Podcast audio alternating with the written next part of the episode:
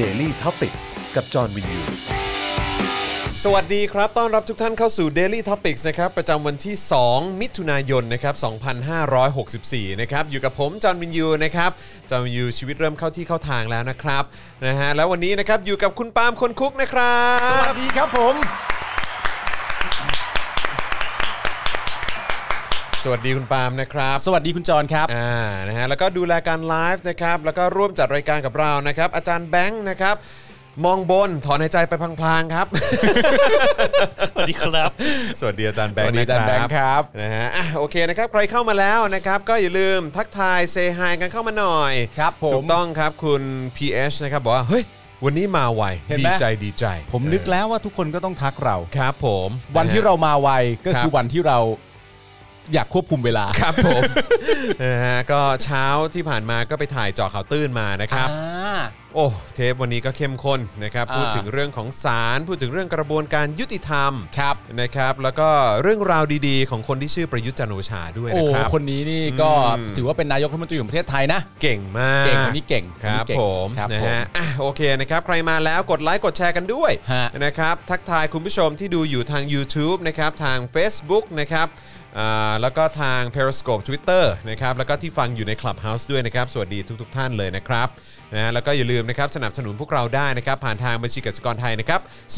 บ0698975539 หรือสแกน QR Code ก็ได้นะครับ ช่วยกันเติมพลังให้กับพวกเราหน่อยละกันนะครับจะได้ ครับ มีเอ่อเขาเรียกว่า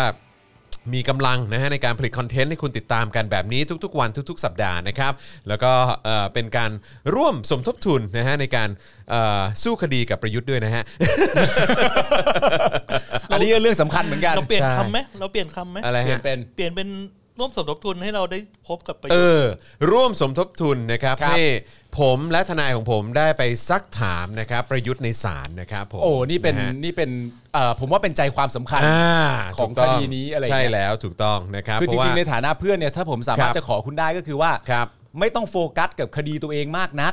ให้โฟกัสเรื่องการเจอประยุทธ์ดีกว่า อ่า ถือว่าทำเพื่อเพื่อน เถอะวะอะไรอย่างเงี้ยเออ กูขอ เจอเขาแทนกูหน่อย เออ อะไรอย่างเงี้ย ครับผม ใส่คอนเวิร์ตไปด้วยนะ ครับผม ใส่คอนเวิร์ตไป นะครับอ่ะใครอ่าใคร ใครที่เข้ามาแล้วก็นะครับ อย่างที่บอกไปสนับสนุนพวกเราได้นะครับ ผ่านทางบัญชีกสิกรไทยนะครับ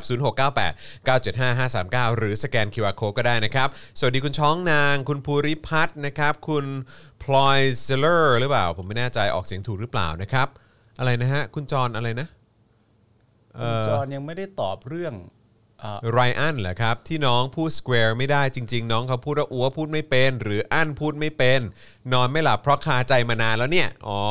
คื น คือคือคือผมคิดว่าไรอันไม่น่าจะพูดคำว่าอัวนะ อ่า คือคิดว่าเขาน่าจะพูดว่าก็พูดไม่เป็น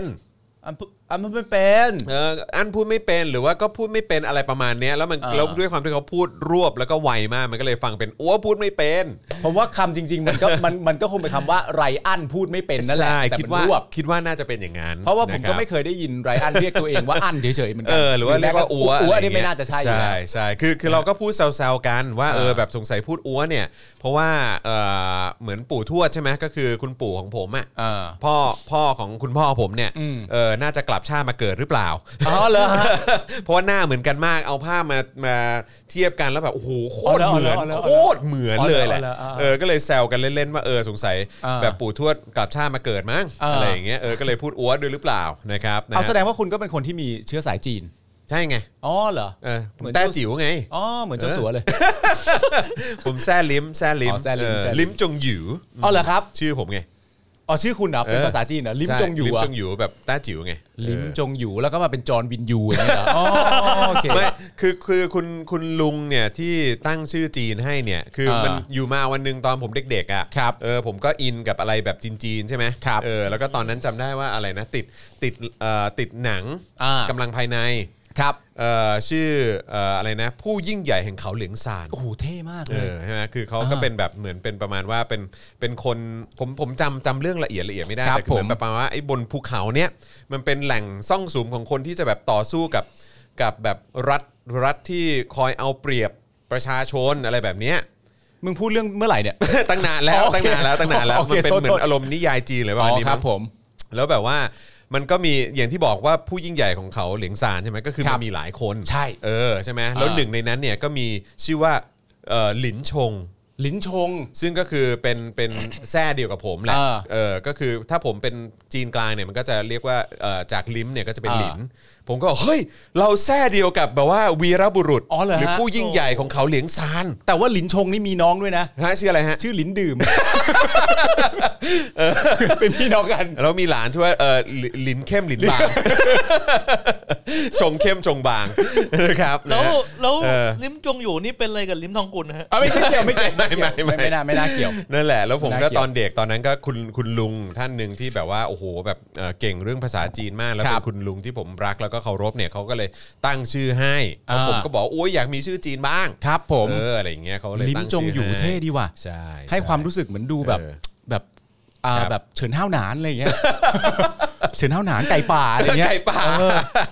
เคยดูป่ะเคยดูอยู่แล้วแหละมึงอ่ะ เคยเคยเคยเคยเคยอ่านการ์ตูนปะ ออกการ์ตูนก็มี การ์ตูนการ์ตูน ก็ การ์ มี ตูนเออครับผม เออ แต่ว่าหนังเนี่ยผมไม่ได้ดู หนังผมดูทุกภาคเลย เหรอ ชอบมาก เมันใช่ไหม หนังนักเลงเนี่ยชอบช คู อบ ล จ มันคูลริงๆ นะฮะ มันดูคูลดิ เออ นะฮะ คุณ อ่า ช้องหน่อยว่าจอห์นแซ่ลิมนะฮะ ใช่ครับ ใช่ นะฮะมี ครับ คนมาอุ้ยแซ่เดียวกับสนธิเลย คุณไมเคิลสุวรรณเมธานนท์มาตอกย้ำผม อ๋อเหรอครับ นะฮะ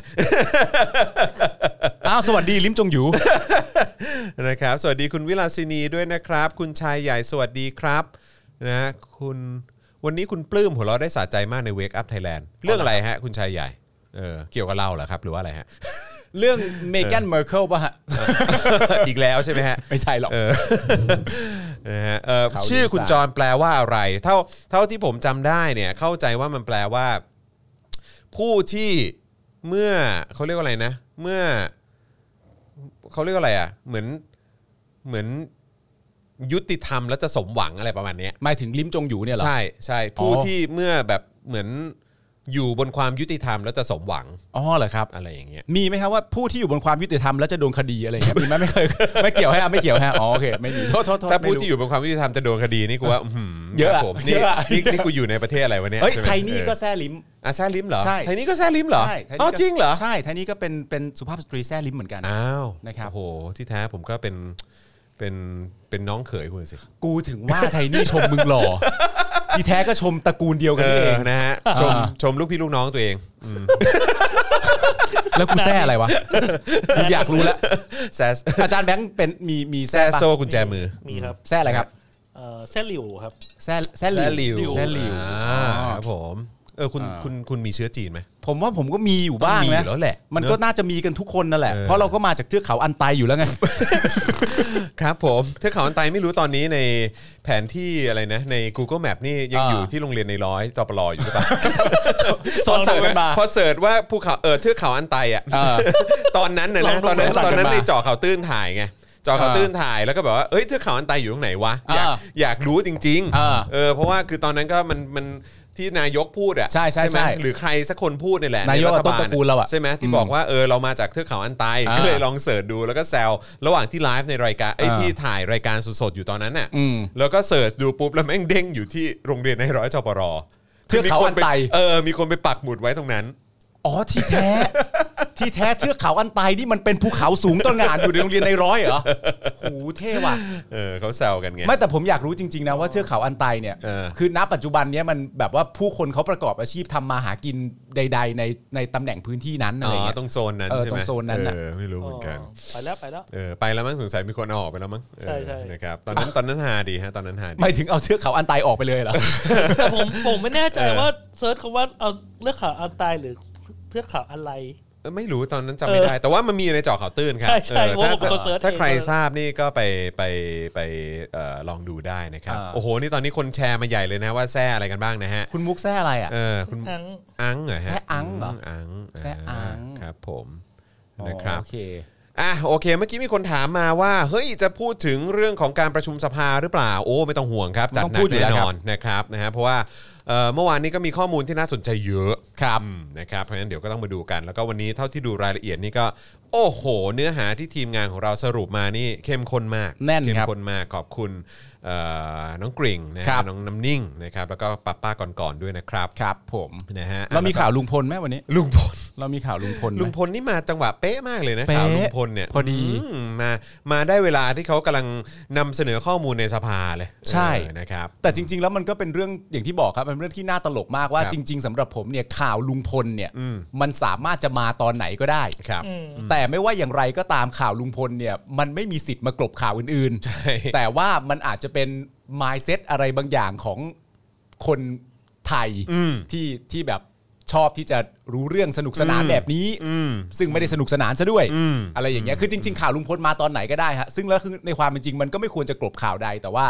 เราก็เป็นของเราอย่างนี้กันเนี่ย ค แห รับ ละฮะ ผม ใช่ใช่ใช่จริงจริง แล้วผมเพิ่งจะค้นพบตัวเองนะ ว่า เออ ว่าในความเป็นจริงแล้วอ่ะเราพูดแบบลุงพลลุงพลลุงพลลุงพลอะไรต่างๆนานามาเยอะแยะมากมายอะ อืม ซึ่งในความเป็นจริงอ่ะมันมันไม่ควรจะเป็นข่าวลุงพล หรือคดีลุงพล มันควรจะเป็นคดีน้องชมพู่ ถูกต้องครับ มันไม่ควรจะเป็นชื่อข่าวว่าเป็นชื่อลุงพลด้วยซ้ำ ใช่ ไป ครับ ตั้งแต่แรก เพราะว่าผู้เสียชีวิตเป็นเด็กและชื่อว่าน้องชมพู่ อืม แต่ว่าสิ่งที่ผมค้นพบก็คือว่า ผมรู้ข่าวข่าวเนี้ย อืม ในภาวะการบ้านการเมืองที่เกิดขึ้นณตอนนี้อะ อืม ผมได้มาสรุปกับตัวเองว่าผมรู้เรื่องเนี้ยไม่ถึง 3%ของเรื่องทั้งหมดด้วยซ้ำ อ่า ผมไม่รู้เลยจริงๆนะเว้ย ครับผม ไม่รู้แบบไม่รู้ขั้นรุนแรงเลยแบบ พอนึกว่าจะมาเล่า ว่ามันว่ามันเกิดเหตุอะไรขึ้น กูไม่รู้จริง ๆ เลยอะกูไม่รู้แบบไม่ไม่รู้อย่างแรงเลยอะ อืม ซึ่งก็ตกใจตัวเองว่าเออเฮียไม่รู้จริงๆเว้ย แต่คือเมื่อวานนี้ก็นั่งคุยกับพี่เอ่ออาจารย์วาสนา อืม นะครับแล้วก็พี่แขกแล้วก็พ่อหมอพอดีนั่งทานข้าวด้วยกัน แล้วก็แบบว่า ผมก็มีความรู้สึกว่าเอ้กรณี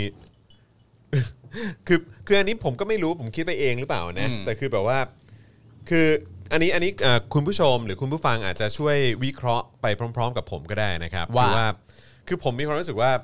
คือในในกรณีที่ถ้าเป็นอย่างที่ตำรวจพูดจริง ๆ นะ อืม เออคือหมายความว่าลุงพลเป็นเป็นผู้ลงมือ อืม ก่อเหตุจริง ๆ อะไรอย่างเงี้ย อืม แล้วเรามองย้อนกลับไปอ่ะ ครับ แล้วก็แบบว่าโอ้โหดูสิลุงพลนี่แบบว่า มีผู้จัดการส่วนตัว อืม ใช่ไหมได้ไปออกสื่อนั่นออกสื่อนี่ใช่ไหม ได้ ไปออกอีเวนต์ไปเดินแบบเป็นพรีเซนเตอร์ ไลฟ์สดมีคนดู ไลฟ์สดร้องเพลงมี อ่า MV ถ่าย MV ไปฟิชเจอริง อะไรอย่างเงี้ย อ่า เออคือทุกคนแบบโอ้กรีดการ์ดแบบว่าคือเป็นเซเลบเลยแหละ เออ แล้วแบบว่าแล้วสื่อเนี่ยก็นำเสนอแบบว่าโอ้โหแบบ กระจุยกระจาย คือบ้าคลั่งมาก อ่า อะ่ะคือบ้าคลั่งมากๆอะ่ะ อืม แล้วพอถึงเวลาปุ๊บเนี่ยมันก็ซึ่งซึ่งซึ่งมันในข้อเท็จจริงเนี่ยก็คือว่าเราก็ต้องยอมรับว่าณเวลานั้นอะเอ่อลุงพลก็เป็นหนึ่งในผู้ต้องสงสัย ถูกต้องไง ใช่ไหมครับ แหละฮะใช่ไหมล่ะเพราะฉะนั้น เออ ก็คือแปลว่า มันก็ยังก้ากึ่งอยู่นะคือคือใช่ก็คือแบบว่าโอเคศาลยังไม่ตัดสินก็คือเป็นผู้บริสุทธิ์อ่ะอันนี้ ครับ เข้าใจ อืม แต่คือเมื่อเขาไปมีส่วนเกี่ยวข้องหรือว่าเป็นหนึ่งในผู้ต้องสงสัยเนี่ย อ่า เออมันก็เฮ้ยเดี๋ยวก่อนนะ ใช่ นี่เราจะแบบว่าเราจะเราจะไปโฟกัส ในเรื่อง ใช่ ของการปลุกปั้นเขาขึ้นมาเป็น ใช่ ซัมบอดี้ อ่า แบบนี้เลยเหรอ แล้วก็แบบคือเอาเป็นว่ามันก็คือการชื่นชมมาแหละ มันก็คือการเชิดชู มันก็คือการแบบสร้างความเป็นเซเลบเอ่อสเตตัสอะไรของเขาขึ้นมา ใช่ อะไรเงี้ยซึ่งแบบว่าแล้วพอถึงเวลาปุ๊บเนี่ย เออ เออพอข้อเท็จจริงมันออกมา อืม หรือว่ามันมีมันมีข้อเท็จจริงใหม่อะไรออกมาเอ้ยเขาเรียกว่าอะไรมีมีข้อมูลใหม่ออกมา อืม ตอนนี้มันก็พอย้อนกลับไปมันทำอะไรไม่ได้แล้วไง ถูก ใช่ไหมมัน MV พวกนั้นมันก็ยังอยู่ใน YouTube อะไรต่างๆ คือแบบว่า ยกเว้นว่าคุณจะเอาออกอะนะ ใช่ อืม แต่คือแบบแต่แต่ไอสิ่งที่น่าสนใจสำหรับผมเนี่ยผมก็แค่มีความรู้สึกว่า เออคือการที่สื่อจะใช้คำว่ากระแสหลักได้ไหมเออคือแบบว่าอย่าง เอ่อ ดิจิตอลทีวีอย่างอะไร อ่า พวกเนี้ยหรือว่าแบบพวกสื่อหนังสือพิมพ์อ่ะ อืม คือสามารถเล่นข่าวเนี้ยได้เป็นเดือนเดือนอ่ะ ใช่ แล้วก็คือมีคนดูมีคนซื้อเยอะมาก เพราะว่า อืม เรตติ้งมันดีอ่ะ ใช่ แล้วเขาทำต่อไปเรื่อยๆเพราะเรตติ้งมันดีอ่ะมัน อืม แปลว่ามันมีคนดูเยอะไง ใช่ แล้วผมมีความรู้สึกว่าไอ้ลักษณะความคิดที่แบบว่าเฮ้ยไปไปสนับสนุนหรือว่าไปเฮไปเชียร์กับอะไรที่มันยังไม่มีความชัดเจนยังไม่เคลียร์ ใช่ ลักษณะแบบเนี้ย ผมผมอาจจะผมอาจจะคิดตื้นไปนิดนึงนะ แต่ผม อ่ารู้ รู้สึกว่าเออแบบนี้แม่งเหมือนแนวคิดสลิมเลยว่ะ ก็ แล้วแล้วผม อืม ก็จะมีความรู้สึกว่า ถ้าเกิดว่าคนมันดูเยอะขนาดเนี้ยแล้ว อ่า คนมันสนับสนุนเยอะขนาดนี้ขนาดที่ทีวีหลายช่องด้วยนะ อ่า แล้วก็สื่อหนังสือพิมพ์เนี่ยหลายฉบับเลยแหละ สามารถ อืม เล่นแบบเนี้ยได้เป็นเดือนเนี่ย อ่า แปลว่ามันจะต้องมีสลิมแบบเนี้ยอยู่ในสังคมเราเยอะมากกว่าที่เราคาดไว้นะเนี่ย แต่สลิมมีอยู่มากกว่าเดือนไง ไม่แล้วก็คือแบบแล้วแล้วผมอะก็มีความรู้สึกว่าเออแบบเฮ้ยงั้นเราอาจจะคาดการณ์ผิดก็ได้นะว่า ที่เราคิดว่าสลิมมันน้อยลงอะจริง ๆ สลิมมันอาจจะยังเยอะอยู่ก็ได้ มันแฝงตัวอยู่ เออ มันอาจจะมีรุ่นใหม่ หรือหรือแนวคิดหรือทัศนคติแบบเนี้ยที่ เพราะ ที่มันที่มันไม่ได้คิดให้มัน ถูกถูกถูกถูก ครอบคลุมมากอะ เพราะเหมือนที่เราเคยพูดคุยไงว่าในความเป็นจริงแล้วเนี่ยสลิมเนี่ยมันไม่ได้วัดกันที่ว่าด่าประยุทธ์หรือประวิทย์หรือคอสชบ่อยแค่ไหน อันนั้นไม่ได้เป็นสลิมนะสลิมคือคอนเซปต์และไมเซ็ตของความเป็นมนุษย์ว่าเอ่อรับรู้ข้อมูลข่าวสารอย่างครบถ้วนไหมวิเคราะห์แยกแยะไหมเห็นมนุษย์ทุกคนในโลกนี้เท่ากันไหมถ้าเรื่องไม่ถึงตัวเองแต่ถึงคนอื่นสามารถจะมีจินตนาการได้ไหมว่าคนอื่นเขาก็ลำบากลำบากกันอยู่นะเนี่ยคือคอนเซปต์ อืม ของความเป็นสลิมไม่ใช่ว่าด่าประยุทธ์หรือยัง อ่าใช่ หรือ ใช่ บอก ใช่ ว่าถ้าได้ฉีดไม่ตรงวันที่ฉันจองไว้ ฉันจะเริ่มหงุดหงิดกับไอ้ประยุทธ์แล้วนะ ไม่ใช่ นั่นนั่นนั่นก็ไม่ได้เป็นตีความว่าอย่างนั้นอะไรเงี้ยแต่ว่ามันก็ต้องยอมรับอย่างหนึ่งว่าเนเจอร์คนไทยอ่ะซึ่งผมกับคุณเคยพูดคุยกันมาตลอดใช่ไหมฮะคนไทยเราจะเอ่อรันวงการด้วยการบริจาค อ่าใช่ เพราะว่าเราสามารถรันวงการด้วยเรื่องราวแบบนี้ได้ เพราะว่าคนไทยคนไทยเป็นคนเอ่อคนไทยชอบเคลมตัวเองว่าเป็นคนขี้สงสาร ผมไม่รู้ว่ามันเป็นความขี้สงสารจริงหรือเปล่าเพราะผมฉะนั้นผมขออนุญาตใช้คำว่าเคลมแล้วกัน ว่าเป็นคนขี้สงสาร เพราะฉะนั้น ผมว่ากระแสลุงพลมันเริ่มต้นจากความสงสารน่ะสงสารเอ่อบุรุษท่านหนึ่งที่ดูซื่อๆแล้วก็ไปเข้าใจได้ยังไงไม่รู้ว่า นี่เป็นเรื่องราวการถูกใส่ร้ายของบุคคลคนนี้หรือเปล่า แล้วก็เท่าที่ผมรู้มาเนี่ย เหมือนว่าบังเอิญไปเห็นรูปสมัยหนุ่ม อืม ๆของลุงพล อืม แล้วหล่ออ อ ก็ซัดกัน แค่นั้น ยาว เลย ซัดกันยาวเลย โอ้ ที ย นี้ กูจะบ้าตาย นี่มันเป็นเนเจอร์ความเป็นความเป็นไทยบางอย่างเหมือนกันอะไรอย่างเงี้ย อืมเพราะว่าเพราะว่าอันเนี้ยผมไปนึกถึงอะไรรู้ป่ะ อืม ผมก็ไปนึกถึงตอนที่แบบว่าที่ก็สลิมก็บอกว่า ยิ่งรักษณ์อ่ะโกงจำนำข้าว อ่า ใช่ไหมซึ่งเราก็แบบเดี๋ยวนะ คือศาลยังไม่ได้ตัดสินเลย อืม แล้วก็คือแบบว่า ก็ให้เข้ากระบวนการยุติธรรมไหม ใช่ เอออะไรอย่างเงี้ยคือทุกอย่างก็ให้มันเป็นไปตามอะไรพวกนี้ไปแต่ว่า อืม ไม่ไม่ไม่มันผิดมันเลวเพราะฉะนั้น อ่า ก็คือดีแล้วที่แบบว่ารัฐประหาร ใช่ แล้วก็มาแบบจัดการเรื่องจำนำข้าวให้มันหยุดลงซะอะไรอย่างเงี้ยเออแล้วพอเวลาผ่านไปปุ๊บก็ศาลก็ตัดสินมา อืม เออยิงลักษณ์อะไรก็ว่ากันไปเลยแล้วก็แบบว่าก็คือ แล้วตอนนี้ก็คือทุกคนก็ ไม่รู้เอออ ม ก็แบบก็นั่นแหละเรามาถึงจุดนี้แล้วก็เราก็ต้องเดินหน้าต่ออะไร ใช่ แล้วเอ้าแล้วไอ้ตอนนั้นล่ะ อ่า คือถ้าเออเข้าใจปะ อ่า ผมก็เลยรู้สึกว่าเออมันมีความคล้ายคลึงกันเนอะ อ่า เออมันมันแบบฟิลฟิลคล้ายๆ ผม กัน ผมว่าก็คล้ายแต่ว่าเอาให้หนักกว่านั้นอีกไหม ได้ เอาให้หนักกว่านั้นใน เอาเลย ความ ครับ รู้สึกผมเนี่ย ครับ ซึ่งอันนี้อาจจะกลายเป็นการดูถูกได้เลยนะ อืมอืมอืม คือผมมีความรู้สึกว่าสำหรับตัวยิ่งลักษณ์เนี่ย อืม เขาจะจำนำข้าวหรือไม่อะ อืม ก็ไม่เกี่ยวหรอก อืม นึกออกไหม อืมอืมอืม ในความเป็นจริงมันเป็นแค่ว่าก็คุณเป็นยิ่งลักษณ์อะ อ่ะใช่ใช่ใช่ใช่ คุณจะจำนำข้าวหรือไม่จำนำข้าว อืม ก็มีคนกลุ่มหนึ่งที่พร้อมจะรังเกียจคุณตั้งแต่แรกแล้ว อ่ะใช่ใช่ นึกออกไหม ใช่ใช่ใช่ อันเนี้ยหนัก แต่ เลย มั นะ นเป็นข้ออ้าง มันเป็นข้ออ้าง อืม มัน ใช่ มีข้อมูลที่จะมาใช้ แล้วกูจะไม่เชื่อได้ยังไงว่านั่นเป็นแค่ข้ออ้าง ก็มึงก็ยังใช้กันถึงทุกวันนี้เนี่ย อย่างนี้จะไม่เรียกข้ออ้างได้ยังไง แม้กระทั่งล่าสุดศาลตัดสินแล้ว มึงก็ยังใช้อาวุธข้ออ้างจำนำข้าวขึ้นสนิมอันนี้อยู่ เพราะฉะนั้นมึงอย่ามาเถียงกูว่านี่ไม่ใช่ข้ออ้าง ข้ออ้างแน่ๆไอ้เหี้ยยังไงก็ข้ออ้าง แล้วก็ที่ที่ที่หามากก็คือว่ากลายเป็นเมื่อวานนี้นะนายก เออ แม่งก็ยก มุกนี้ขึ้นมา ก็ใช่อะก็ใช่อะ โคตรกระจอกเลย ก็ใช่ไงคือคือมันอย่างที่ผมบอกไปคือ ไอ้คนเหล่าเนี้ยมันจำศัพท์เดิม เออเออ เราเคยเห็นก่อนหน้านี้ไงเอ่ออะไรนะเผด็จการรัฐส ภา อ่า ไอ้เฮียยังใช้อยู่อีกเหรอ ไม่เขินบ้างเลยเหรอวะ เออเออเออเออ แล้วก็จำนำข้าวก็ยังใช้อยู่ได้ก็ เออ แสดงว่าอ่าโอเคแบบอ่าแต่ผมมีความรู้สึกว่าอ่าอารมณ์แบบมีเท่านี้ก็ใช้เท่านี้อ่ะ อ่าอ่าเออเออเออ แต่ว่า เออ เศร้าไหม เศร้านะ โอ้ยเหนื่อยใจนะครับ เหนื่อยใจ อ่ะ อ่ะ โอเคนะครับ ก็เดี๋ยวมาดูหัวข้อข่าวกันหน่อยดีกว่า อ่าน นะครับ เรามาดูหัวข้อข่าวกันนะครับ ว่าวันนี้เราจะคุยกันเรื่องเอ่อจะคุยกันเรื่องอะไรนะครับ ผมนะฮะโอเคนะฮะก็เอ่อแน่นอนนะครับ เดี๋ยวเราจะมาคุยในประเด็นไฮไลท์การประชุมสภานะครับ กับ ครับ การพิจารณาร่างพรบงบประมาณปี 65 ครับ นะครับเดี๋ยวมาคุยกันในประเด็นนี้ต่อซึ่งอันนี้ค่อนข้างละเอียดนะครับเดี๋ยวเดี๋ยวเดี๋ยวจะมาเล่าให้ฟังเนื้อหาค่อนข้างยาวครับนะครับ แล้วก็เอ่อประมวลนะในประเด็นของงบ 65 นะครับ เน้นๆเลย ครับ มาดูงบสถาบันนะครับกองทัพนะครับเปรียบเทียบกับงบเพื่อประชาชนที่หายไป ครับผม นะครับเดี๋ยวเรามาดูรายละเอียดกันนะครับ เพราะมันก็เป็นตัวเลขเอ่อสาธารณะที่เราเข้าถึงกันได้อยู่แล้วนะครับ ครับ นะฮะ WHO ครับอนุมัติวัคซีนซิโนแวคของจีนแล้ว อ่า ตอกหน้า ตอกหน้าเลย ตอกหน้าเลยอืม ความรู้สึกในใจเขา อะสลิมทุกท่านอะกลุ่มคนผู้รักกะทิแห่งประเทศไทยเนี่ยโอ้โหตอกหน้ามัน เป็นไงล่ะ ขิงกันดีนะ บอกว่าไม่ได้รับการรับรอง เออ แต่กูก็ไม่เข้าใจว่ามึงดีใจทำไม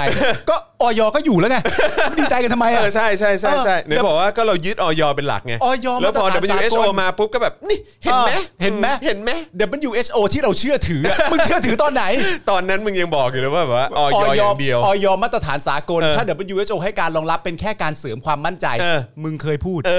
อ จริง เออฮะ กู เออฮะ จำกูจำได้ กูก็จำได้กูก็จำได้ ไม่ นะครับ รู้ ผ จะ ม ดีใจกันทำไมอ่ะ ไม่นั่นเลยดิ เออ ตื่นเต้น ดีใจเหมือนคุณจะรีบฉีดอ่ะ เออแต่แต่มันจริง ๆ มันตลกมาก ฉีดจริงปะวะ ตื่นเต้น ดีใจ ตอกหน้า ครับ ตอกหน้าอะไรเราบางอย่างที่ WHO นะครับ เอ ผม อ เมื่อวานคือวันที่หนึ่งใช่ไหม ครับ เขาให้รับให้เขาให้การรองรับวันไหนนะ วันนี้หรือเมื่อวานนะ บรับรับรองใช่ไหม รับรอง ก็ก็ข่าวมาวันนี้ป่ะ ข่าวมาวันข่าวนี้มาวันนี้เนอะ นั่น เออ แปลว่าวันนี้เนี่ยคือวันที่ 2 มิถุนายน ครับ พุทธศักราช 2564 ครับ วันเนี้ยได้รับการรับรอง ครับผม รองรับหรือรับรองก็ว่ากันไปเนี่ยดีใจมาก ดีใจมาก ดีใจมาก โควิดเกิดมาปีกว่าแล้ว ครับผม ได้รับการรับรองรับวันนี้ดีใจมาก แล้วแล้วแฮปปี้มากนะ กับ เออ การที่เป็นวัคซีนแทบจะตัวท้ายๆเลยนะ ใช่ ที่ได้รับการรับรอง ดีใจ เออแต่ประเทศนี้ก็ดัน เออ ทุลังใช้มานานเลยนะ ใช่ แทนที่จะใช้ไอ้ตัวที่ได้รับการรับเอ่อรับรองมา เออ มาก่อนหน้านี้แล้วก็มากกว่านี้เนี่ย ใช่ ทำไมอ่ะ ก็มาก่อนแอตตาเปล่าวะ เออ แอตตาบอกมาเดือนนี้ยังไม่มาเลย เออ มาวันที่ วัน เจ็ นี้ ด วันนี้ วันที่เจ็ด วันนี้วัวันที่เจ็ดนนี้ส่งมอบแล้วนี่ ไม่ส่งมอบ วันนี้ส่งมอบ อ๋อ บางส่วนมาแล้วมั้ง เอ เอ อ อนะครับ ไม่แต่คุณผู้ชมต้องเข้าใจว่าผมมีความรู้สึกว่าการรับรองของ WHO เนี่ยมันเหมือนสไตล์แบบว่าเพื่อนชวนกันกินเหล้าอ่ะ อ่ะ คือมาช้าแต่มานะเพื่อนชวนกินเหล้าอ่ะเฮียเมื่อไหร่มึงจะมาเนี่ยโอ้โหเฮีย เออ จะกลับคนเดียวหรือมาเฮ้ยมาช้าแต่มานะ เออครับผม ดีดีฮะดี ครับ ก็ดีใจที่สลิมได้ตอกหน้านะฮะ ครับ ไอ้พวก ผม ชังชาติทั้งหลาย โอ้ดีใจแทนจริง ๆ นะครับ เหมือนเมื่อวานเลย แบบว้าวเออนะฮะอ้าวรัฐบาลฟิลิปปินส์ยอมรับครับว่าการจัดวัคซีนแอสตราเซเนกเออเขาเรียกอะไร จัดส่งใช่ไหมเอ่อวัคซีนแอสตราเซเนกาล็อตที่ผลิตในไทยจำนวน 17 ล้านโดสเนี่ยนะครับ ต้อง ครับ ล่าช้าครับ เลื่อนส่งมอบไปอีกหลายสัปดาห์นะครับ อ่า ด้วยเหตุอะไรเดี๋ยวเรามาดูกัน ได้ครับ นะผมนะฮะก็ขนาดฟิลิปปินส์ยังได้ช้าเลยนะเนี่ย ใช่ นะครับสรุปทอล์กนะครับของโทนี่นะฮะ อ่า หัวข้ออยู่มา 7 ปีหนี้รัดคอประชาชน อ่า นะก็มีการสอนรัฐแก้หนี้นะครับให้ห ครั ยุ บ ดวงจรอุบาท ลั่นอย่าท้า ผมขอ 6 เดือนฟื้นประเทศได้แน่ ผมฟังอยู่เมื่อวาน คุณฟังด้วยเหรอ ฟังเลยฟังเมื่อวานเลย นะฮะ ระหว่างที่ โอเ คุณไทนี่กำลังกล่อมลูกอยู่ ผมก็จัดโทนี่วูดซ้ำไป เอ้ยผม โอ้โห ผมผมไม่ได้ฟังเมื่อวานเลย สนุกสนาน ไม่รู้เป็ยังสนุกไง สนานหลายเรื่องหลายราวครับ อ๋อเหรอฮะ ฮะ อ่าโอเคนะครับ แล้วก็มีประเด็นยิ่งลักษณ์ครับ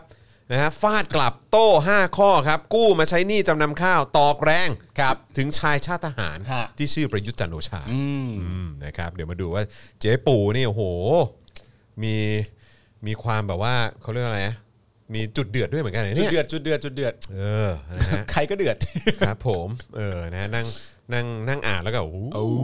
โห เอาไม่ธรรมดาเว้ย อ่า เออนะครับนะอ่ะเดี๋ยวคอยติดตามแล้วกันนะครับ วันนี้ ครับ ก็เตรียมมาให้แบบว่าเอ่อพรึบๆเลยนะครับ อ่า เอ่อมีคนบอกว่าลุงพลกลบข่าวลุงตู่แต่ผมว่าไม่ ไม่กลบ นะ หรอกครับ ไม่กลบจริงๆ ไม่กลบหรอก นะครับ เพราะว่ายิ่งยิ่งเมื่อวานนี่พอมีรายละเอียดอย่างของแบบสสเบญจาป่ะ อ่า ใช่ไหมฮะแล้วก็ก่อนหน้านั้นก็มีเอ่อสสเจี๊ยบใช่ไหม ใช่ เออ นะครับ ที่ออกมา โอ้โห นี่ผมแบบดูแต่ละอย่างนี่แบบเจ้มจนทั้งนั้นเลยอ่ะ เออ นะครับนะฮะแล้วก็ถ้าพูดถึงอย่างก่อนหน้านั้นที่อย่างทางเพื่อไทย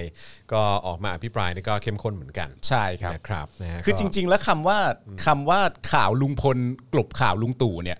มันเหมือนเราต้องคิดกับตัวเองนะ ว่าตัวเราเองเนี่ย ๆครับ ข่าวลุงพลน่ะกลบข่าวลุงตู่หรือเปล่า อืม และถ้าเราตอบตัวเองว่าใช่สำหรับเราข่าวลุงพลกลบข่าวลุงตู่เนี่ย อืม คุณก็ต้องคิดกับตัวเองให้ดีแล้วแหละ อืม ว่าคุณเป็นยังไงอ่ะ ใช่ ใช่ เพราะว่าคือข่าวลุงพลกับแบบอย่างอ่ะงบเท่าไหร่นะสาม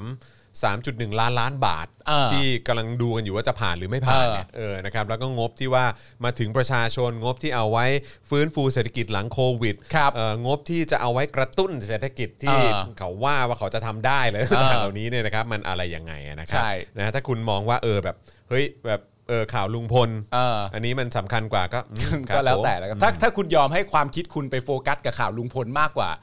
การอภิปรายงบปี 65เนี่ยนะ อืม มันก็ ผมว่ามันก็มีอะไรบางอย่างที่ชัดเจนเหมือนกัน ใช่ใช่แต่ว่าผมก็แต่ผมคิดว่าไอ้ตรงพาร์ทประชาชนเนี่ยผมยังเฉยๆนะครับ อ่า เพราะผมรู้สึกว่าประชาชนมีวิจารณญาณแล้วแล้ว ดี ผม ฮะ ก็แล้วผมก็รู้สึกว่าเออประชาชนน่าจะ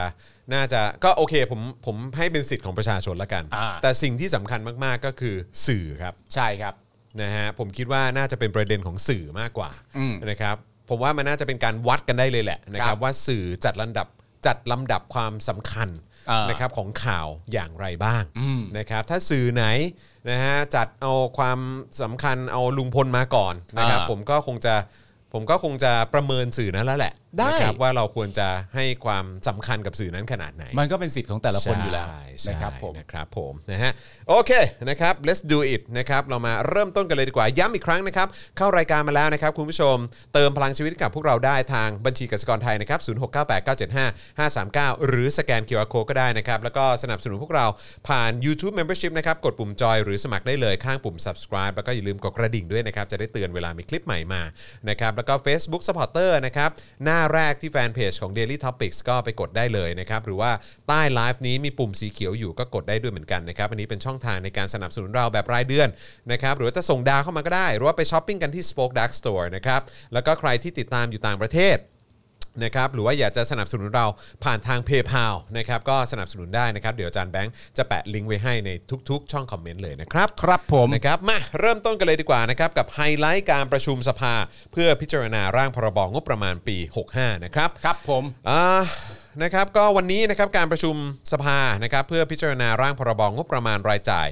เอ่อประจำปีงบประมาณ 65นะครับวงเงิน 3.1 ล้านล้านบาทนะครับก็จะมีขึ้นเป็นวันสุดท้ายแล้วนะครับ ซึ่งที่ผ่านมาฝ่ายค้านก็ยังคงพุ่งเป้าโจมตีรัฐบาลที่ล้มเหลว ครับ นะครับในการวางยุทธศาสตร์การพัฒนาประเทศ 6 ด้าน ครับ ภายใต้กรอบยุทธศาสตร์ชาติ 20 ปีนะครับที่เขาได้อ่ารังสรรค์ขึ้นมานะครับ อืม นะฮะภายใต้คำสั่งของพลเอกประยุทธ์เนยนะครับ ใช่ครับ นะฮะที่ไม่ตอบสนองต่อความต้องการของประชาชน อืม นะครับ โดยนายนัทวุฒิบัวประทุมนะครับ อันนี้มาจากก้าวไกลนะครับ ครับ อภิปรายเกี่ยวกับงบการแก้ไขปัญหาชายแดนภาคใต้ อ้าว นะครับ ซึ่งในยุทธศาสตร์ชาติเนี่ยนะครับ หืมได้กำหนดตัวชี้วัดว่า จะต้องลดงบประมาณด้านความมั่นคงปีละ ม 10%และลดจำนวนเหตุรุนแรงปีละ 20% ครับ และในงบแผนบูรณาการฮะแก้ไขปัญหาชายแดนภาคใต้เนี่ยนะครับ ปีงบประมาณ 65เนี่ยนะครับ ตั้งไว้นะครับเอ่อ7,144 ล้านบาทครับ โอ้ 7,000 ล้านครับในการแก้ปัญหาชายแดนภาคใต้ครับ ครับ ของปี 65 นะครับ ครับผม ครับ นะฮะ ผม ปรากฏว่าลดลงจากปีที่แล้วตั้ง 1,145 ล้านบาทแน่ ครับผม อืและมีแนวโน้มลดลงเรื่อย ๆ ในแต่ละปี อืม แม้ว่าตัวเลขที่ลดลงเหมือนจะเป็นเรื่องดีครับ แต่ ครับ อยากให้พิจารณาถึงรายละเอียดก่อน ครับ ว่าการจัดสรรงบแบบนี้เนี่ยจะช่วยดับไฟใต้ลงได้จริงหรือไม่ อืม เนื่องจากเมื่อดูสัดส่วนของงบประมาณแล้วเนี่ยนะครับ พบว่ามาฟังกันดู มา งบโฆษณาชวนเชื่อครับ ยังคงมีสัดส่วนสูงที่สุดนะครับ ครับ เกือบครึ่งหนึ่งของงบประมาณทั้งหมดครับ อืม ตามมาด้วยงบความมั่นคงนะครับ เพราะฉะนั้นงบโฆษณาชวนเชื่อนี่มามากกว่างบความมั่นคงอีก นะครับ สัดส่วนสูงถึง 35%ครับ ในขณะที่งบกระบวนการสันติภาพที่ควรจะได้รับความสำคัญเป็นอันดับต้นๆเนี่ย ครับ กลับมีสัดส่วนเพียง 8%เท่านั้น อืม แล้วก็ลดลงไปเกือบครึ่งนะครับ ครับ นอกจากนี้ยังพบว่าในจำนวนนี้เนี่ยเป็นงบข่าวกรองเชิงรุก ครับ ขององค์กรนะครับที่เราโอ้โหภาคภูมิใจครับ ก็คือ กอรมนครับ นี่เอง มนี่เอง นี่ ะครับ นี่เอง ถึง 310 ล้านบาทครับ ครับ เรื่องนี้พักก้าวไกลเคยอภิปรายไปแล้วนะครับว่าคือการสร้างความแตกแยก หวาดระแวงในพื้นที่ อืม เปิดช่องให้เกิดการใส่ร้ายป้ายสีและคอร์รัปชัน ครับ ที่สำคัญก็คือเว็บไซต์ปูโลนี่ครับ อ่ายั ยังอัปเดตบทความสร้างความแตกแยกอยู่ทุกวัน ครับ นะครับยังคงโจมตีองค์กรสิทธิมนุษยชน อืม โจมตีประชาชนที่เห็นต่างจากรัฐบาลอย่างไม่มีหยุดหย่อนครับ ครับ นี่คือส่วนหนึ่งของการเพิ่มประสิทธิภาพข่าวกรองจริงหรือไม่ โถแล้วใช้คำว่าข่าวกรองได้ด้วย เพราะฉะนั้นคือคือแปลว่าไอ้เว็บไซต์ปูโรนี่นี่ก็คือยังคงยังคง ยัง แบบว่ ดำเนินงานอยู่ ฟังก์ชันอยู่ อ่าน นะครับแล้วก็เอ่อถ้าเป็นตอนนู้นป่ะที่สสวิโรธเขาเขาอภิปราย อ่า ก็คือเอ่อปูโรนี่นี่ขึ้นกับกอรมน อ่า อืมนะครับ ครับ โดยกอรมนเนี่ยนะครับยังมีงบสนับสนุนและใช้งานเครือข่ายมวลชน ครับ เพื่องานความมั่นคงในชายแดนภาคใต้ ซึ่งอยู่นอกแผนบูรณาการอีก 540 ล้านบาทนะครับ อืม เท่ากับว่ากอรมนเนี่ยนะครับนะฮะหน่วยงานความมั่นคงเนี่ยนะครับมีงบเพื่อใช้ประโยชน์ในงานสายข่าวชายแดนภาคใต้ถึง ถึง 850 ล้านบาทครับ สิ่งเหล่านี้เป็นประโยชน์ต่อการสร้างสันติภาพในพื้นที่ชายแดนใต้อย่างไรครับ อันนี้เป็นการตั้งคำถามนะฮะ ตั้งคำถามนะครับ มันจะได้ ก เหรอค อ รับ รมนได้งบเพื่อใช้ประโยชน์ในงานสายข่าวชายแดนใต้ถึง 850 ล้านบาทเนี่ยนะครับ ครับผม นะฮะแล้วก็เวลาผ่านมานานขนาดนี้เนี่ย อ่า ก็ดูยังไม่เห็นจะสงบเลยนะครับ และปูโรนี่ก็ยังดำเนิ ก็ น ยัง งาอนอยู่ ยู่ นะครับ นะฮะ นะฮะขณะที่นายกมลศักดิ์ลีมาเมาะนะครับอันนี้เป็นสสของพรรคประชาชาตินะครับ ครับ อภิปรายตอนหนึ่งว่า รัฐบาลมีแผนสร้างกำแพงบริเวณลุ่มน้ำโกลกนะครับอำเภอตากใบจังหวัดนราธิวาสเพื่อปิดกั้นพี่น้องชาติพันธุ์มาลายู ใน 3 จังหวัดชายแดนภาคใต้ของไทยกับมาเลเซีย ซึ่งปรากฏในคำขอตั้งงบผูกพัน 3 ปี ของกอรมนในวงเงิน 640 ล้านบาทครับ เอาละครับ ย้ำอีกครั้งนะครับ อันนี้เป็นแผนสร้างกำแพงนะครับ ครับ นี่กู คือมีนโยบายมาจากทรัมป์หรือว่าอะไรฮะ แผนสร้างกำแพง เออ คือ สร้า อะ ง ไร กำ วะ แพงปิดชายแดน เออ ไม่ให้พวกเม็กซิโก ไม่ใช่ละมันน่าจะคนละประเทศกันแล้วนะฮะ เออ โดยในปี 65เนี่ยนะครับกอรมนตั้งงบในโครงการนี้ 128 ล้านบาท ครับ จากนั้นในปี 66 และ 67 ก็ขอตั้งงบอีกปีละ 256 ล้านบาท ครับ ซึ่งนายกมลศักดิ์วิจารณ์ว่าสะท้อนความไม่เข้าใจต่อวิถีชีวิต และสังคมประเพณีของพี่น้องชนชาติมาลายู ครับ เนื่องจากคนตากใบมีเครือญาติอยู่ฝั่งมาเลเซีย อืม และมีการค้าขายเอ่อมีการค้าขายระหว่างกันหลายสิบปีครั ครับ พร้อมอ้างข้อมูลว่าในแต่ละปีเนี่ยมีรายได้การค้าขายรายย่อยนะครับของประชาชนในชายแดนใต้เนี่ยนะครับเอ่อในชายแดนเนี่ยกว่า 3,000 ล้านบาทนะครับ อืม แล้วจะไปปิดเขา ด้านนายพิจารณ์ชาวะพัฒนวงศ์อภิปรายในส่วนงบประมาณของกระทรวงกลาโหมนะครับ โดยระบุว่าต้องลดได้มากกว่านี้ อืม โดยระบุว่าในการโอนย้ายงบประมาณออกมาเป็นงบกลางเมื่อปี ครั 63 บ ช่วงที่โควิดเริ่มแพร่ระบาดเนี่ยยังพบว่ากระทรวงกลาโหมเป็นกระทรวงที่มีการโอนงบออกสูงที่สุดนะครับที่ 18,000 ล้านบาท แต่ทำไมโควิดรอบนี้ที่มันสาหัสกว่าเดิมเนี่ยจึงลดงบประมาณได้แค่ 11,200 ล้านบาทล่ะ ครับ ซึ่งน้อยกว่าเดิมถึง 6,000 ล้านบาทเลยนะครับ ตั้งคำถามนะครับ ตั้งคำถามนะครับ รอบนี้มันหนักกว่า ครับ แล้วทำไมคุณลดงบได้น้อยกว่าครั้งที่แล้วที่มันที่โควิดมันยังไม่หนักขนาดนี้เลย นั่นน่ะสิครับ อืมยังไงครับ ยังไงล่ะครับ นะฮะ โดยนายพิจารณ์เนี่ยระบุว่ากระทรวงกลาโหมมีวิธีการที่จะปรับลดงบประมาณได้อีกหลายส่วน อ่า ตั้งแต่การลดงบซื้อยุทโธปกรณ์แบบปีเดียว ครับ เช่น การซื้อกระสุนขนาดต่างๆ ปืนพกปืนกลและยุทธภัณฑ์อื่นๆ นะฮะ กองทัพบกเนี่ยมีการซื้อเพิ่มขึ้นจากปี 64 นะครับ 9.2% ครับ นะครับ ขณะที่กองทัพเรือซื้อเพิ่มขึ้น 164% อ่า นี่เกินร้อยเปอร์เซ็นต์นะครับ ครับ ส่วนกองทัพอากาศนะครับ ปี 64 ซื้อไปเกือบ 3,000 ล้าน ในปีนี้ก็ยังซื้อเกือบ 2,000 ล้านครับ เนี่ยเขาถึงบอกไงว่าอย่าแอบ ยังไง คนมันหาเจอ เออ ไม่ต้องเอาไปแอบว่าแบบลดแล้วลดแล้วอะไรอย่างเงี้ยเนี่ยคนมันหาเจอ ไม่ต้องซุกก็ได้ ไม่ต้องซุกก็ได้ นะครับ เข้าคลุกวงใน ส่วนต่อมาคือ ตัดโครงการซื้อซื้อยุทธุปกรณ์ที่ผูกพันข้ามปีครับนะฮะ อ๋อ อันที่แล้วคือยุทธปกรณ์แบบปีเดียว อ่ะปีเดียวใช่ อ่า อันนี้ก็แบบว่าเออไอ้ตัดโครงการที่มันซื้อเอ่ออาวุธ หรือว่ายุทโธปกรณ์ที่มันผูกพันข้ามปีได้ไหมอ่ะ ครับ นะฮะที่เป็นโครงการเริ่มต้นใหม่ในปี 65 อืม เอ่อได้แก่การซื้อรถถังเฮลิคอปเตอร์ หรือยุทโธปกรณ์ชิ้นใหญ่ ๆ ที่ไม่ได้จ่ายเงินจบในปีเดียว อ่า เช่นครับ ลองฟังกันดูนะครับ ครับ กองทัพบกมีการตั้งขึ้นใหม่ถึง 4 โครงการครับ อืม ผูกพันงบประมาณตั้งแต่ปี 65 ถึง 67 ครับ ยาวไป เป็นมูลค่ารวม 3 ปีเนี่ยนะครับ ทั้งสิ้น 4,400 ล้านบาทครับ โอ้โหเตรียมไว้แล้ว นะฮะส่วนต่อมาเนี่ยนะฮะที่ยังตัดได้เนี่ยก็คือการเลื่อนโครงการซื้อยุทธปกรณ์แบบผูกพันข้ามปีที่เป็นโครงการเดิม อ๋อ โครงการเดิมอยู่แล้วที่มัน อ่า ผูกพันข้ามปีเนี่ย อ่า ซึ่งกองทัพกำลังผ่อนอยู่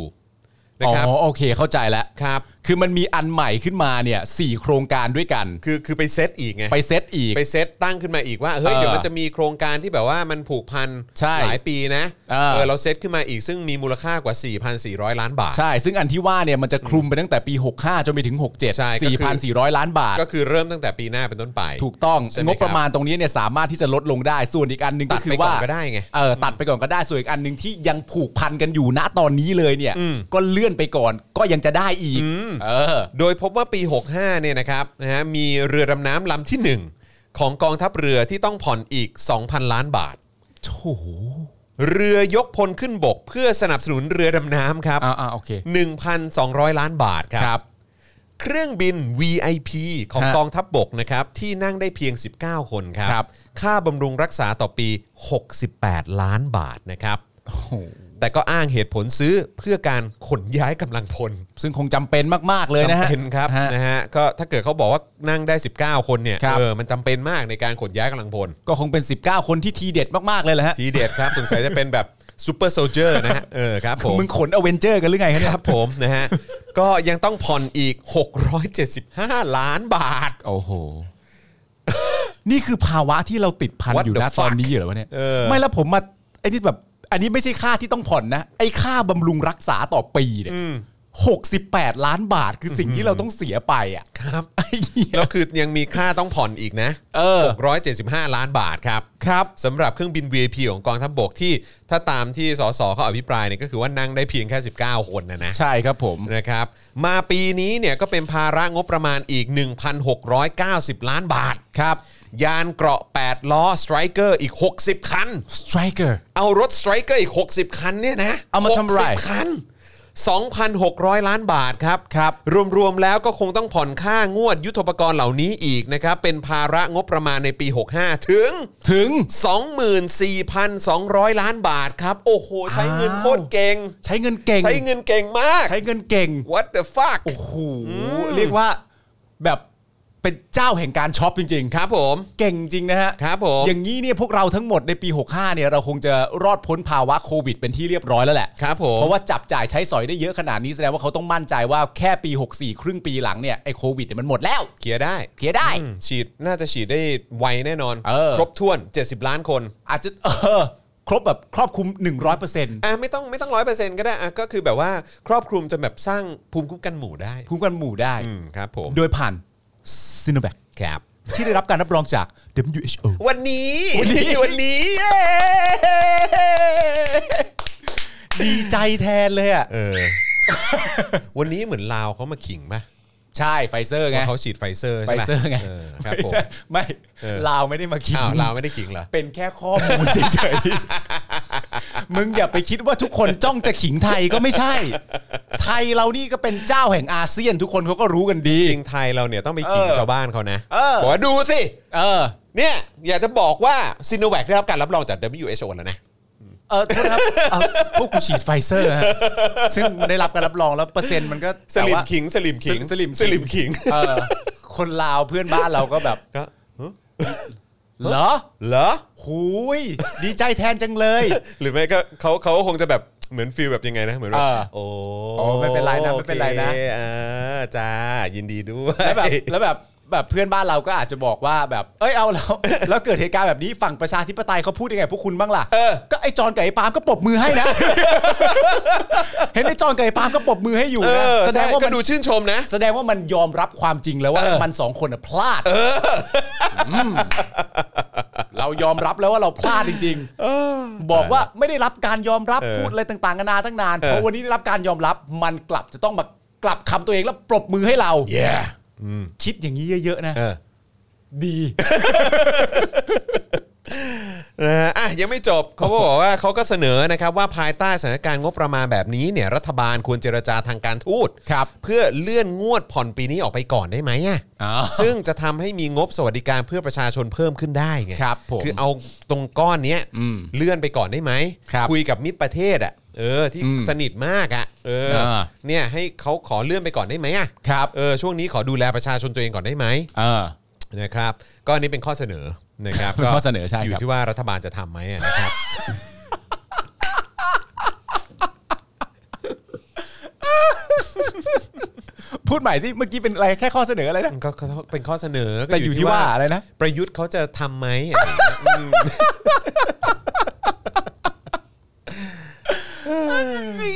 ครับผม ข่าวลุงพลดีกว่า ครับผม นะฮะอ้าวนะครับ แล้วก็คราวนี้มาที่คุณเบนจาแสงจันทร์มากดีกว่า โอ้ นะครับนี่นะฮะก็เป็นสสก้าวไกลนะครับอภิปรายถึงงบประมาณค่าใช้จ่ายที่เกี่ยวข้องกับสถาบันพระมหากษัตริย์นะครับ อืม ใน ครับ ปี ผม งบประมาณ 65 นี้นะครับ ครับ ที่มีงบประมาณที่เกี่ยวข้องกับสถาบันอยู่อย่างน้อยๆเนี่ยนะครับ33,712 ล้านบาท โอ้โหฟังดูเยอะจังเลย 30,000าท นะครับ นะครับ ซึ่งยังไม่ได้รวมงบที่เกี่ยวข้องกับสถาบันที่อาจซ่อนอยู่ในหมวดหมู่ โครงการก่อสร้างที่มีราคาต่อหน่วยต่ำกว่า 10 ล้านบาทหรืออื่นๆนะครับ ครัอับนนี้อันนี้คือยังไม่ได้รวมนะครับ นะครับอันนี้คือก็จะมี 30,000 ล้านนะครับแล้วก็อาจจะมีที่เอ่ออยู่ในโครงการย่อยๆอื่น ๆ อีกนะครับ ครับ ในหมวดหมู่อื่นๆนะครับ ฮะ ในจำนวนนี้นะครับแบ่งงบออกเป็น 5 ประเภทครับ ครับ นะฮะหนึ่งงบพิทักษ์รักษาและเทิดทูนสถาบันพระมหากษัตริย์นะครับจำนวน 629 ล้านบาท นะครับอันนี้เป็นงบพิทักษ์รักษา และเทิดทูนสถาบันพระมหากษัตริย์นะครับ จริง ๆ629 ล้านบาท ๆ จริง ๆ เหมือนอยากได้คำแปลด้วยนะ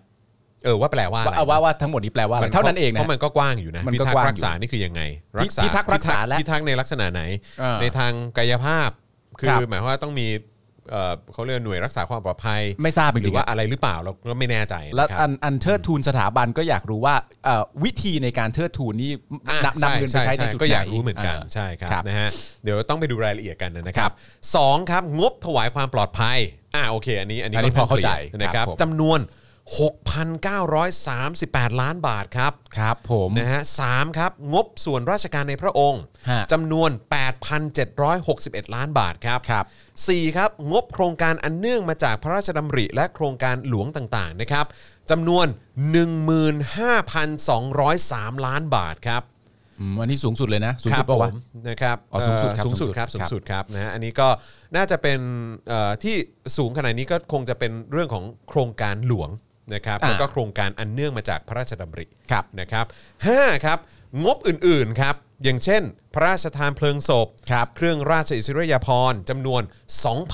2,179 ล้านบาท เอาจริง ๆ จากใจเลยนะ คือ ค ไม่ รับ เคยไม่เคยทราบเลยนะฮะว่าว่าเป็นเป็นจำนวนเงินที่เยอะขนาดนี้นะ อืมใช่ หมายถึ ครับงว่า ผม เอ่อแต่แต่ใน แต่ ใน ก็เวลาผ่านมาก็คงต้องใช่ไหมฮะ ใช่ครัเออเพบราะว่า ใช่ครับ อาจจะมีอะไรเพิ่มเติมมากขึ้น อ่า อืม ครับ นะครับ ผม โดยนางสาวเบญจานะครับอภิปรายว่า โดยเฉพาะโครงการอันเนื่องมาจากพระราชดำริ และโครงการหลวงต่างๆ ที่ใช้เงินงบประมาณกว่า 15,000 ล้านบาทที่มีอยู่มากกว่า 50 โครงการ กระจายอยู่อย่างน้อย 7 แผนงาน ครับ ใน 30 กรมครับ และอีกกว่า 7,000 องค์กรปกครองส่วนท้องถิ่น โดยบางโครงการเป็นโครงการที่รัฐบาลได้รับพระราชทาน พระราชดำริ ครับ หรือมีประชาชนถวายดีกาขึ้นมาเมื่อหลายสิบปีก่อน ครับ อาจต้องมีการศึกษาใหม่ว่า พื้นที่นั้นมีความเปลี่ยนแปลงจากในอดีตมากน้อยเพียงใด ครับ หัวใจของปัญหายังคงเหมือนเดิมอยู่หรือไม่ อ่า ก็ รับ คือหมายความว่าบางอันเนี่ยมันอาจจะเป็นโครงการที่มันริเริ่มมาเป็นนานแล้วนะ อืม เราต้องย้อนกลับไปดูว่าได้รับการแก้ไขหรือว่าปัญหาคลี่คลายหรือยัง อืม นะครับ นอกจากนี้นะครับยังพบว่ามีหน่วยงานอื่นๆ ใช้ชื่อโครงการอันเนื่องมาจากพระราชดำรินะครับคือใช้ชื่อโครงการอันเนื่องมาจากพระราชดำริ ครับ ของบทำสิ่งที่ไม่เกี่ยวกับพันธกิจขององค์กร อ่า อย่างเช่น โครงการอนุรักษ์พันธุ์พืชของกองทัพอากาศ ครับ โครงการอนุรักษ์แนวปะการังของกองทัพเรืออ ม และโครงการพัฒนาพื้นที่ต้นน้ำของกองบัญชาการกองทัพไทยครับ ครับ นะฮะซึ่งก็คือสำหรับผมก็รู้สึกก็ก็น่าสนใจนะว่า อืม อย่างนี้เราอนุรักษ์พันธุ์พืช ครับ อนุรักษ์แนวปะการัง ครับ พัฒนาพื้นที่ต้นน้ อืม ำแต่ทั้งหมดที่ดูแลเนี่ยคือกองทัพ ครับ นะครับ ครับ นะครับด้วยเหตุนี้นะครับจึงเห็นว่ามีความจำเป็นที่จะต้องตั้งแผนบูรณาการแผนใหม่ ครับ คือแผนบูรณาการโครงการที่เกี่ยวข้องกับสถาบันพระมหากษัตริย์ เพื่อลดความซับซ้อนของการเดินงาน อ่า นะครับมันจะได้ไหลลื่นมากยิ่งขึ้น ครับ นะครับเพื่อให้สำนักงานคณะกรรมการพิเศษ เพื่อประสานงานโครงการอันเนื่องมาจากพระราชดำริ สามารถจัดลำดับความสำคัญได้อย่างถูกต้อง อ่า และเพื่อให้สภาสามารถตรวจสอบได้ อ่ะ ว่ามีกลุ่มผู้ไม่ประสงค์ดี แอบอ้างนำสถาบันกษัตริย์ไปใช้ในทางเสื่อมเสีย ครับ กระทบต่อพระเกียรติยศของสถาบันพระมหากษัตริย์หรือไม่ อันนี้เรื่องสำคัญ เรื่องนี้สำคัญ เรื่องนี้สำคัญนะฮะ เรื่องนี้สำคัญ เรื่องนี้ นะครับ สำคัญ เพราะว่าเอ่อเราก็เห็นกันมาเยอะว่ามีการแอบอ้าง ใช่ เยอะนะครับ โดยนางสาวเบญจานะครับยังได้อภิปรายถึงงบเทิดพระเกียรติ ครับ เช่น งบจัดงาน อืม หรือจัดนิทรรศการในวันสำคัญสำคัญๆอย่า ครั ง บ วันเฉลิมพระชนมพรรษา อืม ที่ทั้งเปิดเผยและแฝงอยู่ตามกรมกองต่างๆ แบบเบี้ยหัวแตก ครับ 1 ล้านบ้าง 5 ล้านบ้าง อืม นะครับปัญหาของเรื่องนี้นะครับก็คือการที่งบถูกวานนะฮะอย่างกระจัดกระจายเกินไป ครับ ทำให้นอกจากจะไม่เกิดประโยชน์แล้วนะครับ ยังเป็นการไม่สมพระเกียรติขององค์พระมหากษัตริย์อีกด้วย อ่า อ่า โอเค มันมันเหมือนไม่เกิดประโยชน์อย่างเต็มที่นั่นแหละนะฮะ ใช่ครับผม ครับผม นะครับอันนี้ก็คือพาร์ทที่มีการพูดถึงเรื่องของงบสถาบันพระมหากษัตริย์นะครับ ครับ ซึ่งทางก้าวไกลก็เป็นห่วง อ่า ในพาร์ทนี้นะครับ เพราะว่าเดี๋ยวจะเอ่อไปกระทบนะฮะ อ่า แล้วก็เอ่อกระทบต่อพระเกียรติยศ ครับ นะครับของสถาบันพระมหากษัตริย์ได้ ใช่ ในหลาย ๆ เรื่อง ฮะ กับการวางงบอะไรต่างๆของเอ่อรัฐบาล ครับ นะผมนะ จ ฮะ ริงๆที่ที่เราสรุปกันได้หนึ่งก็คือว่าความกังวลก็คือเรื่องสำคัญมากคือเรื่องการแอบอ้าง อืม คือนำไปใช้โดยที่ไม่ถูกต้อง ใช่ มันก็อาจจะเกิดผลที่ไม่ดี แล้วก็ นะครับ งบ ผม ซ้ำซ้อน งบซ้ำซ้อนแล้วก็อีกประเด็นหนึ่งก็คือกว่า ระจัดกระจายเกินไปอะไร กระจัด เงี้ย กระจายเกินไปแล้วดูว่าเท่าที่ผ่านมาที่ถูกนำงบไปใช้ในเรื่องต่างๆ นานาเหล่านี้เนี่ยสถานที่ที่ว่านั้นถูกแก้ไขเอ่อตามสมควรที่งบถูกส่งไปหรือยัง อืม นะครับ ใช่ ผมอ่า อ่าอ่ะโอเคนะครับ คราวนี้เอ่ออีกหนึ่งคนที่ก็เอ่อแซบนะฮะ แซบฮะ เออนะฮะก็คือสเอ่อคุณอมรัตน์ ครับ นะฮะ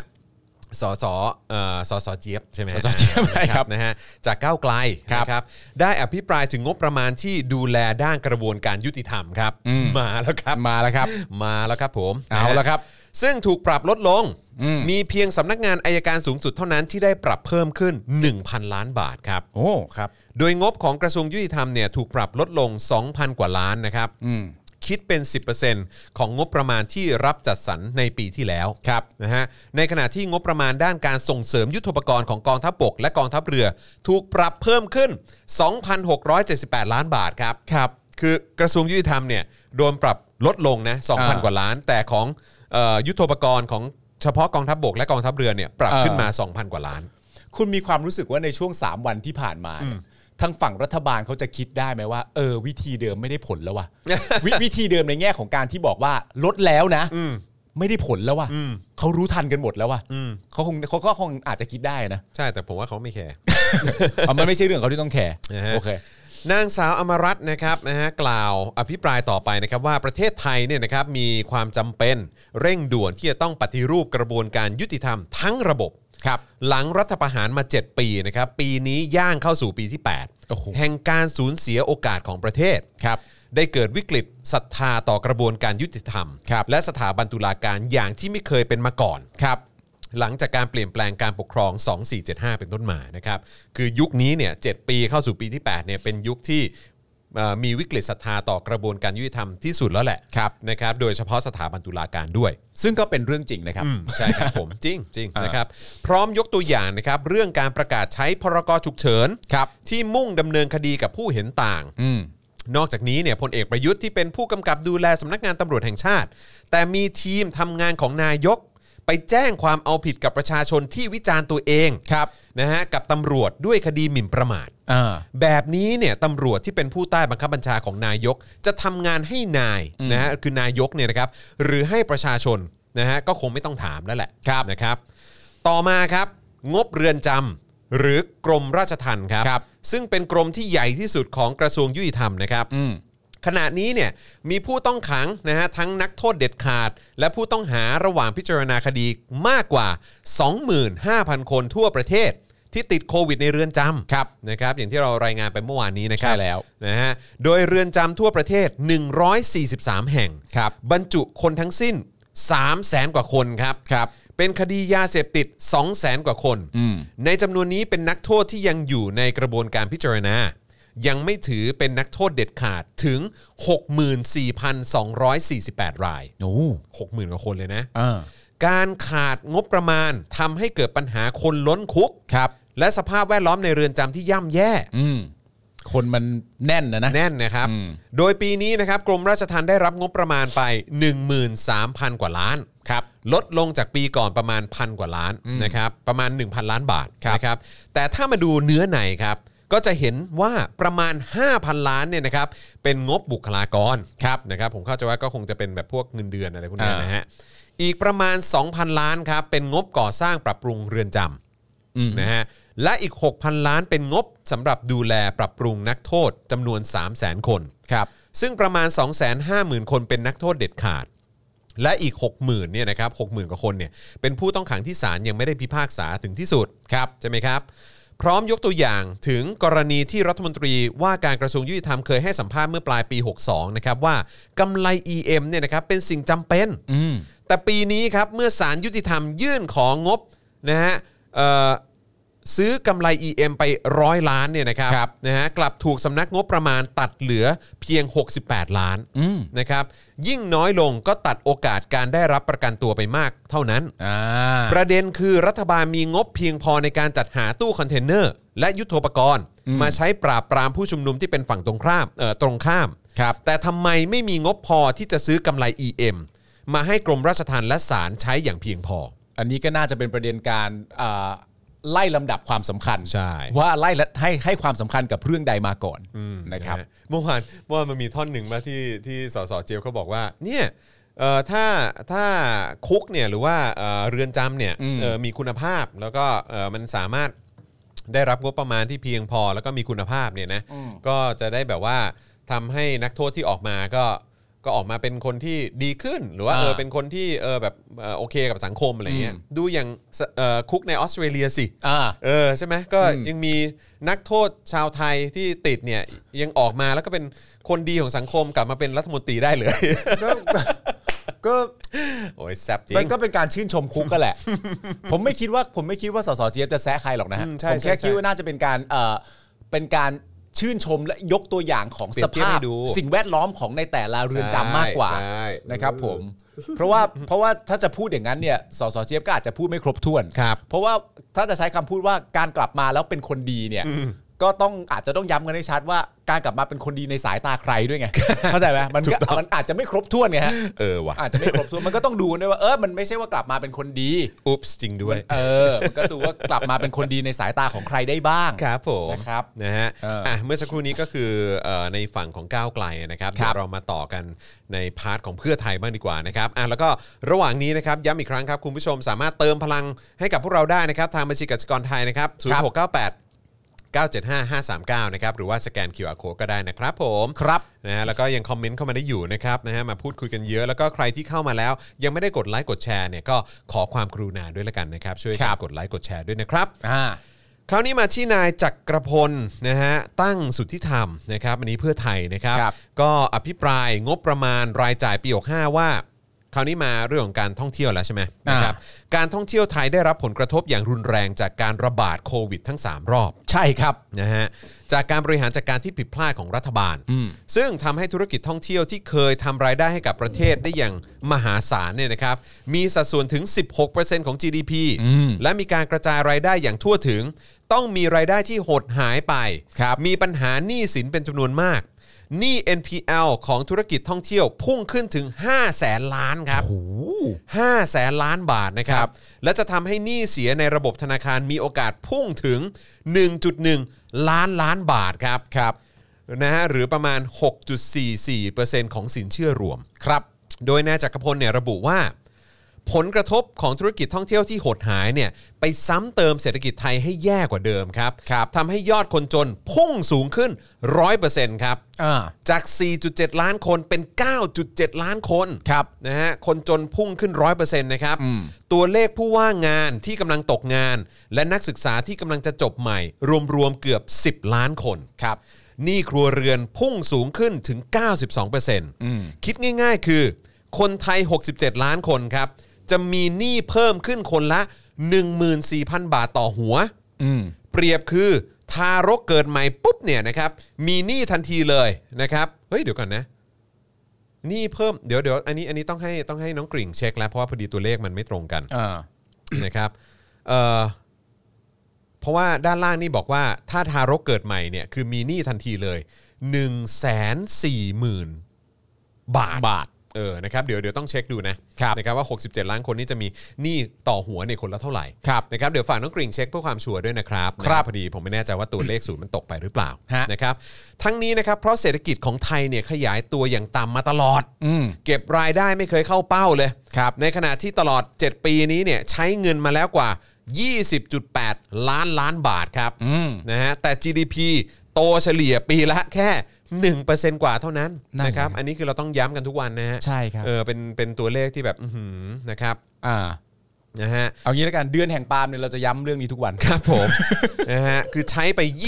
20.8 ล้านล้านบาทครับนะครับแต่ว่า GDP นะครับโตเฉลี่ยปีแค่เอ่อปีละแค่ 1%กว่าเท่านั้น ครับ เป็นรัฐบาลที่สร้างหนี้สูงสุดในประวัติศาสตร์ครับ ครับ แล้วก็ทำให้เศรษฐกิจพังเสียหายมากที่สุดในประวัติศาสตร์เช่นกัน อย่างมีหลักฐานนะครับ ครับผม ฮะ นะฮะ อย่าไปเศร้าสิ ไม่ได้ไม่ผมไม่ได้เศร้าผมแค่เหนื่อยกับข้อมูลที่มันที่มันเยอะมากขนาดนี้แล้วก็คือแบบว่านี่กูต้องแผ่ขนาดไหนไอ้พวกที่ยังเชียร์ ประยุทธ์อยู่เนี่ยมึงจะถึงเข้าใจ อ๋อ มันไม่ได้หรอกครับ เพราะ คือ ว่าใน เป็ คน วาม หนี้เยอะหรืออะไรก็ตามเศรษฐกิจพังทลายประเทศชาติชิบหายเนี่ยคือคือมึงก็ไม่มีปัญหาตราบใดที่ประยุทธ์เนี่ยเป็นคนดีอะไรเงี้ยเหรอ โอ้ตราบใดที่ประยุทธ์เป็นคนดี โอ้คำนี้ก็เจ็บปวดนะฮะ เข้าใจไหม ตราบใดที่ประยุทธ์เป็นคนดีเนี่ย อืม มันก็คือดีก็เอาเหมือนเดิมอ่ะ เห็ ก็ นไหม คือ เห็นไหม ดีในสายตาใครอ่ะ ใช่ไง ก็คือดี สาย ใน ตาเขาไง เออ เออ ก็ไม่เป็นอะไรนะฮะ ครับ ก็คือโอเค อย่างน้อยประยุทธ์ไม่สามารถจะบริหารบ้านเมืองได้อย่างดี อืม ก็ไม่เป็นอะไร อืม มันก็ดีกว่าให้คนไม่ดีมาบริหาร คนที่นิสัยไม่ดีมาบริหารไม่เล่า อืม เฮ้ยเนี่ย เออ คือทั้งหมดนี้เนี่ยมันโอเคหมดแหละ เออ ไอ้ที่ไม่โอเคอ่ะดูในอดีตที่ผ่านมาสิ เออ จำนำข้าวไงมันไม่โอเค จำนำข้าวนี่ไม่โอเค อะไรอย่างเงี้ย แน่นอนนะครับผม เออ และคุณก็ต้องเข้าใจด้วยว่า 20.8 ล้านล้านบาทที่ว่าเนี่ย มันก็อาจจะไม่สามารถดูแลประเทศได้อย่างครบถ้วน อืม เพราะในจำนวนเนี้ยมันก็มีส่วนหนึ่ง ครับ ที่ต้องนำไปใช้เพื่อการดูแลหนี้ของจำนำข้าวที่ก่อไว้ เข้าใจป่ะเนี่ย เดี๋ยวเดี๋ยวเราเดี๋ยวเราอาจจะเห็นกันในตอนในในช่วงข่าวของคลับเฮาส์ของคุณยิ่งรักษณ์คุณทักษิณนั่นแหละ ครับผม แต่ประเด็นนี้นี่หามากเพราะว่ามันมีคนถามคุณทักษิณแล้วคุณทักษิณตอบเอ่อคุณโทนี่วูดซัมก็แล้วกันนะตอบมาคำหนึ่งง่ายๆมากเลยว่า มันไม่ขนาดนั้นหรอกครับ ครับผม เรากำลังพูดถึงบุคคลคนหนึ่งอ่ะ อืม ที่ได้ทำการใช้เงินแล้วอ่ะ อืม 20.8 ล้านล้านบาท ครับ แต่ก็ยังสามารถใช้ข้ออ้างได้ว่า มันมีหนี้จำนำข้าวอ เอยู่ อ แต่ 20.8 ล้านล้านบาทนะ อืม เดี๋ยวนี้ยังไม่ได้พูดที่กู้มาด้วยนะ เออ อืม ครับ เออ เออ เอาเล ค ย รับผม เอาเลย นะครับอืม มา มาเลย มาเลย อ่ะคราวนี้มาที่ประยุทธ์บ้างดีกว่า ประยุทธ์ชี้แจง อ่ะอ่ะอ่ะโอเค ประยุทธ์ชี้แจง อ่า อืมนะครับนะเกี่ยวกับที่ถูกอภิปรายเรื่องหนี้สาธารณะที่เพิ่มขึ้นนะฮะระบุว่าในสถานการณ์ที่หนี้สาธารณะเพิ่มขึ้นเนี่ยผมใช้หนี้จำนำข้าวไปเท่าไหร่ ไม่อยากจะย้อนกลับนะ แต่ใช้หนี้ไปแล้ว 75,000 ล้านบา ท เหลือภาระหนี้อีก 2.8 แสนล้านบาท ต้องใช้เวลาอีก 12 ปีถึงจะหมด ประยุทธ์ก็ยังบอกอีกนะว่า เรื่องการจัดซื้ออาวุธยุทโธปกรณ์เนี่ยก็เป็นเรื่องหนึ่งที่ต่างคนต่างมีเหตุผล เออ ครับผม สำหรับตนเนี่ยไม่ต้องการให้มีการทุจริตในการจัดซื้อจัดจ้าง แต่สิ่งสำคัญทุกคนต้องประเมินนะว่า ภัยคุกคามวันนี้เกิดขึ้นที่ไหนบ้าง เกิดขึ้นที่ไหนบ้างครับ ภัยคุกคามอะครับ ครับ รอบบ้านมีไหม อืม คือมึงถามจริงๆมึงควรจะตอบนะมึงควรจะบอกระบุมาเลย เอ้า มันก็ มันก็ไม่ใช่ มันไม่ได้ สไตล์เขาดิ เออประเทศข้างเคียงมีไหมนะฮะ มีไหมอ่ะ จะมีการสู้รบเกิดขึ้นหรือเปล่า จะมีกระสุนมาตกอีกหรือไม่ จะมีความจำเป็นสำหรับผู้ได้รับผลกระทบในการสู้รบภายในประเทศหรือไม่ ก็บอกจะมีการสู้รบภายในประเทศด้วยนะ ระหว่างใครอ่ะ ไม่รู้ นี่คือภาระของเรา อืม นี่นี่นอนอหนูสระอีไม่เอกนะฮะ อ๋อ คือหนี้ ใช่ แต่ผมอ่ะสำหรับผมเนี่ยผมรู้สึกว่าหอหีบนอนหนูสระอีไม่โทเนี่ย เออ เป็นภาระของเราครับ ใช่ครับ ประชาชนครับ ใช่ฮะห แต่ นี้ฮะ แต่ไอสิ่งที่ประยุทธ์พูดพูดมาทั้งหมดนี้เนี่ย ก็ไม่เห็นจะพิสูจน์อะไรได้เลย แต่ไอตัวเลขว่าหนี่ที่เราเป็นอยู่ตอนเนี้ย เออ เออผมว่าอันเนี้ยพิสูจน์ได้นะ ไม่เมื่อสักครู่นี้ที่คุณจรอ่านมาเนี่ย อืม เขาได้ตอบคำถามเฮียอะไรบ้างครับ ไม่เห็นตอบเลยครับ ไม่เห็นจะตอบอะไรสักอย่างเลยครับ ตรงนั้นมีไหม ตรงนี้มีไหมกูก็ไม่รู้มีหรือเปล่าเพราะกูก็ไม่ได้เล่นซ่อนแอบกับมึง เออ กูจะไปรู้ได้ไงตรงไหนมีอะไรไม่มีอะไร มึงก็บอกกูสิ ไม่ระบุมาเลยสิ เออ เออ ไม่แล้วคุณประยุทธ์เป็นทหารไม่ใช่เหรอ อืม ก็ควรจะบอกได้อย่างละเอียดเลยนะ เออ ควรจะมีข้อมูลอยู่ ใช่ ที่คุณนะอ ใช่ ยู่ที่หน่วยงานของคุณนะ ซึ่งนี่คือนิสัยแบบเดียวกับรัฐมนตรีช่วยกลาโหมเมื่อวานนะ ใช่ ที่บอกว่าเนี่ยที่มันต้องมีเรือดำน้ำหรือมันต้อง พื้นที่ทับซ้อน อะไรต้องเสริมกำลังทางทะเลอะไรของกองทัพเรืออะไรต่าง เอ ๆ อ เนี่ยคือเพราะว่ามันมีอะไรนะปัญหาเกี่ยวกับพื้นที่ทับซ้อน เออ เออใกล้ๆกับประเทศเพื่อนบ้านหรือแบบเนี้ย แล้วก็ไม่ได้บอกว่า แต่ไม่ได้บอกว่าที่ไหน นี่คือที่หนึ่งของรุ่นเหรอครับเนี่ย ที่หนึ่งของรุ่น ไม่ นะ รู้เรื่องอะไรเลยเหรอ ซึ่งคือทั้งสองคนถ้าเป็นทหารเนี่ยเป็น เออ ผู้มีความเชี่ยวชาญกับการรบเนี่ยคนนึงก็เคยเป็นอดีตผบทบ เออ ใช่ไหมยิ่งใหญ่มากแถมเป็นที่หนึ่งของรุ่นด้วย เออ รัฐมนตรีช่วยกลาโหมเนี่ยก็คงจะเป็นผู้หลักผู้ใหญ่ในวงการทหารนะ ก็ต้อง นะ เป็ คน รับ คนเก่งบ้างเหรอวะ ทำไมไม่ตอกหน้ากลับไอ้พวกฝ่ายค้านเนี่ยที่ เออ แซะเรื่องเอ่ออะไรนะ งบอาวุธอะไรต่าง เออ แล้วก็งบความมั่นคง งบกลาโหมเนี่ยเอาให้มันตกเก้าอี้ไปเลย ว่า เออ ดูสิเนี่ยไอ้ตรงเนี้ยมีปัญหากับเพื่อนบ้านอยู่ ต้องเอาเรือดำน้ำไปจัดการมัน ตรงนี้เลยระบุตรงนี้เลย มีปัญหามานานเท่าไหร่แล้วตรงนั้นตรงนี้ตรงนี้พูดมาเลย พร้อมกับให้ า เหตุ มด ผล สิ พร้อมกับให้เหตุผลด้วยว่า ตรงเนี้ยมีปัญหาและไอ้ปัญหาที่ว่าเนี่ยมันเป็นปัญหาอะไร แล้วมันต้องใช้จริง ๆ เกิดขึ้นเมื่อไหร่ พูดสิ แล้วณตอนนี้เรากำลังต่อสู้กับใครอยู่ใครเป็นคนมาสร้างปัญหาให้กับเรา อืม ครบถ้วนไปเลย คือคือตอบให้มันไร้ซึ่งข้อสงสัย และ เออ มันไม่ใช่ว่าเป็นการตอกหน้าฝ่ายค้านอย่างเดียวนะครับ เออ คือมันเป็นการยืนยันความจำเป็น เออ ให้กับประชาชนผู้เสียภาษีกว่า 70 ล้านคนทั่วประเทศฮะ ใช่ ให้เขาเคลียร์ว่า เอออ๋ อ๋อโอเค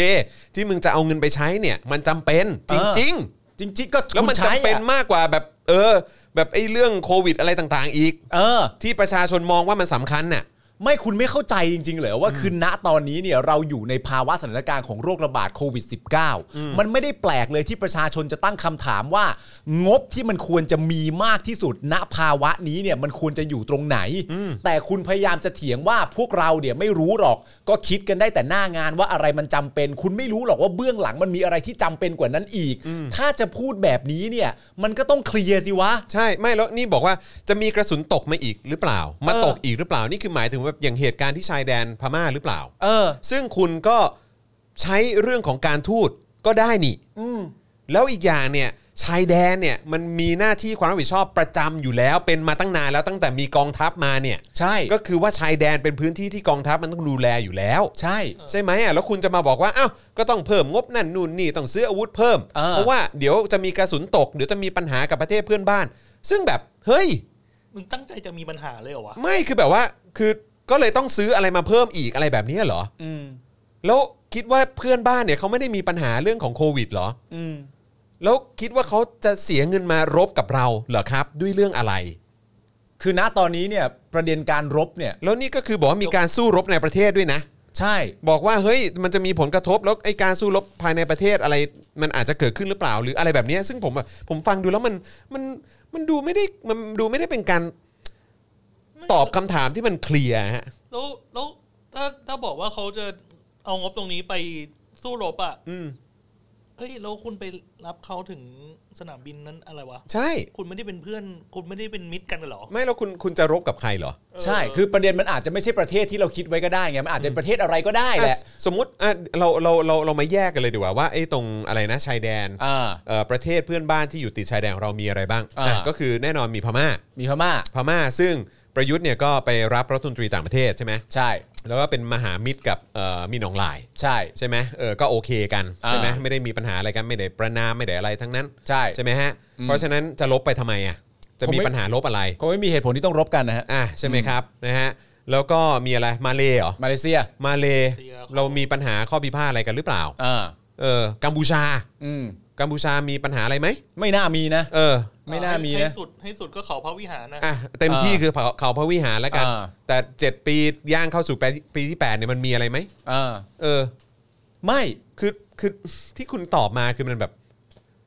คือคือในในคำตอบผมเนี่ยนะฮะ ก็คือว่าเวลาที่เราตั้งคำถามไปเนี่ย อืม เช่นแบบ คุณกำลังมีปัญหาที่ต้องการจะรบกับพม่าจริง ๆ หรือมาเลเซียจริง ๆ หรือกัมพูชาจริง ๆ หรือเปล่าเนี่ย คุณจะตอบออกมาว่า มีก็ได้ แต่ว่ามีเสร็จเรียบร้อยเนี่ย ก็อธิบายให้เราฟังด้วยว่ามันจะมีเพราะอะไรอะ่ะ อืม ใช่ มันจะมีเพราะอะไรอยู่บ้าง ใช่ อยู่ดีคุณมาจั่วว่า ปัญหาพวกนี้เอ่อข้างบ้านละมีไหมในนั้นมีไหมในนี้มีไหม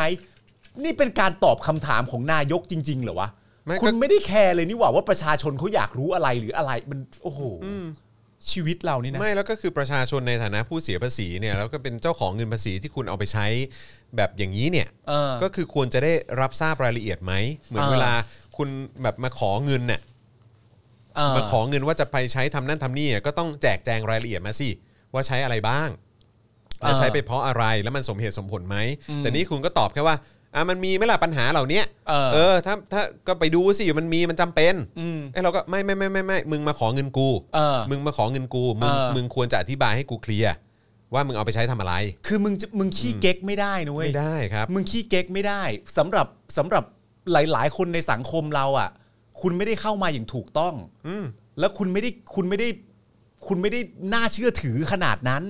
คุณต้องรู้ตัวเองตั้งแต่แรกก่อน คุณจะมาเซอร์ไพรส์ทำไมว่าหูตกใจมากเลยเว้ยทำรัฐประหารแล้วประชาชนไม่ค่อยเชื่อถือบ้า คุณบ้าหรือเปล่า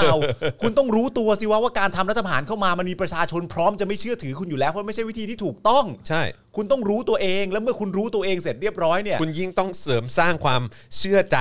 หรือมั่นใจให้กับประชาชน แต่ตลอด 7 ปีที่ผ่านมา คุณไม่ได้ทำอะไรเลย คุณในฐานะผมประชาชนคนหนึงแล้วกันนะ เออ ผมไม่ได้รู้สึกมีความเชื่อมั่นอะไรขึ้นเลย ใช่ แล้วคุณจะมาตอบคำถามลักษณะแบบนี้ และและยิ่งหนักไปกว่านั้น คือคนที่กำลังรอเชียร์อยู่เนี่ย อืม คุณจะชอบลุงตู่คุณก็ชอบไปนะ แต่ในประเด็นนี้เนี่ย คุณต้องตีให้ออกดิว่าคนของคุณแม่งตอบคำถามได้กระจอกมาก อืม คุณต้องรู้ตรงนี้ก่อนว่า เฮ้ย แม่งคือถ้าสมมติว่าคน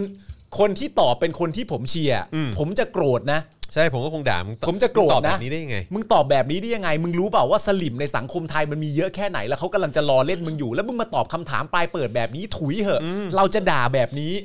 มันชมกันไม่ได้นะฮะ ใช่ครับ คุณไม่มีอาวุธมาต่อสู้อีกแล้วเนี่ย เขาไม่ได้หยิบยื่นอะไรมาให้เลยเนี่ย แบบข้างบ้านเป็นยังไง มีไหม ตรงนั้นมีไหม ตรงนี้มีไหม แล้วคุณก็รออยู่ว่าไอ้มีไหมที่ว่าเนี่ยมันมีอะไรเพื่อจะได้หยิบยื่นมาต่อสู้กับคนชังชาติคนอื่นๆ เนี่ย แล้วคุณก็หาไม่ได้อย่างเงี้ย อืม โกรธเขาบ้างสิ นั่นน่ะสิ โกรธเขาบ้างสิครับ ไม่แต่บางทีผมรู้สึกว่าพวกคนที่เขาเชียร์เขา ครับ แยกไม่ออกนะว่าตอบกระจอกกับตอบเฮี้ยมันต่างกันยังไง ก็เป็นไปได้ เออ ไม่คือตอบกระจอกกับตอบเหี้ย ไม่บางที มันก็มันก็ บางที แย่พอกันไง อืมบางทีไอการมีเหตุผลว่าต้องใช้อันนั้นอันนี้อะออกมาโอ้ยแม่งโคตรเหตุผลแม่งโคตรเยี่ยเลย ใช่ แต่ยังแต่ยังมีเหตุผลมาบอกไง ไม่แล้วก็คือข แต่ อ ไอกระจอกเนี่ยคือ เออ แบบไม่มีอะไรเลยแบบเปลง ใช่ไม่ แบ แล้ว งค์ ก็ ไปเลย แล้วก็ขอนิดนึงนะ คืออย่างน้อยถ้าจะไม่มีสมองก็ไม่เป็นไรนะคนเชียร์เนี่ย อืม แต่คืออย่างน้อยขอให้มีจินตนาการนิดนึงได้ไหม ใช่ฮะ ว่าถ้าสมมุติว่ายิ่งรักษณ์ตอบอย่างเงี้ย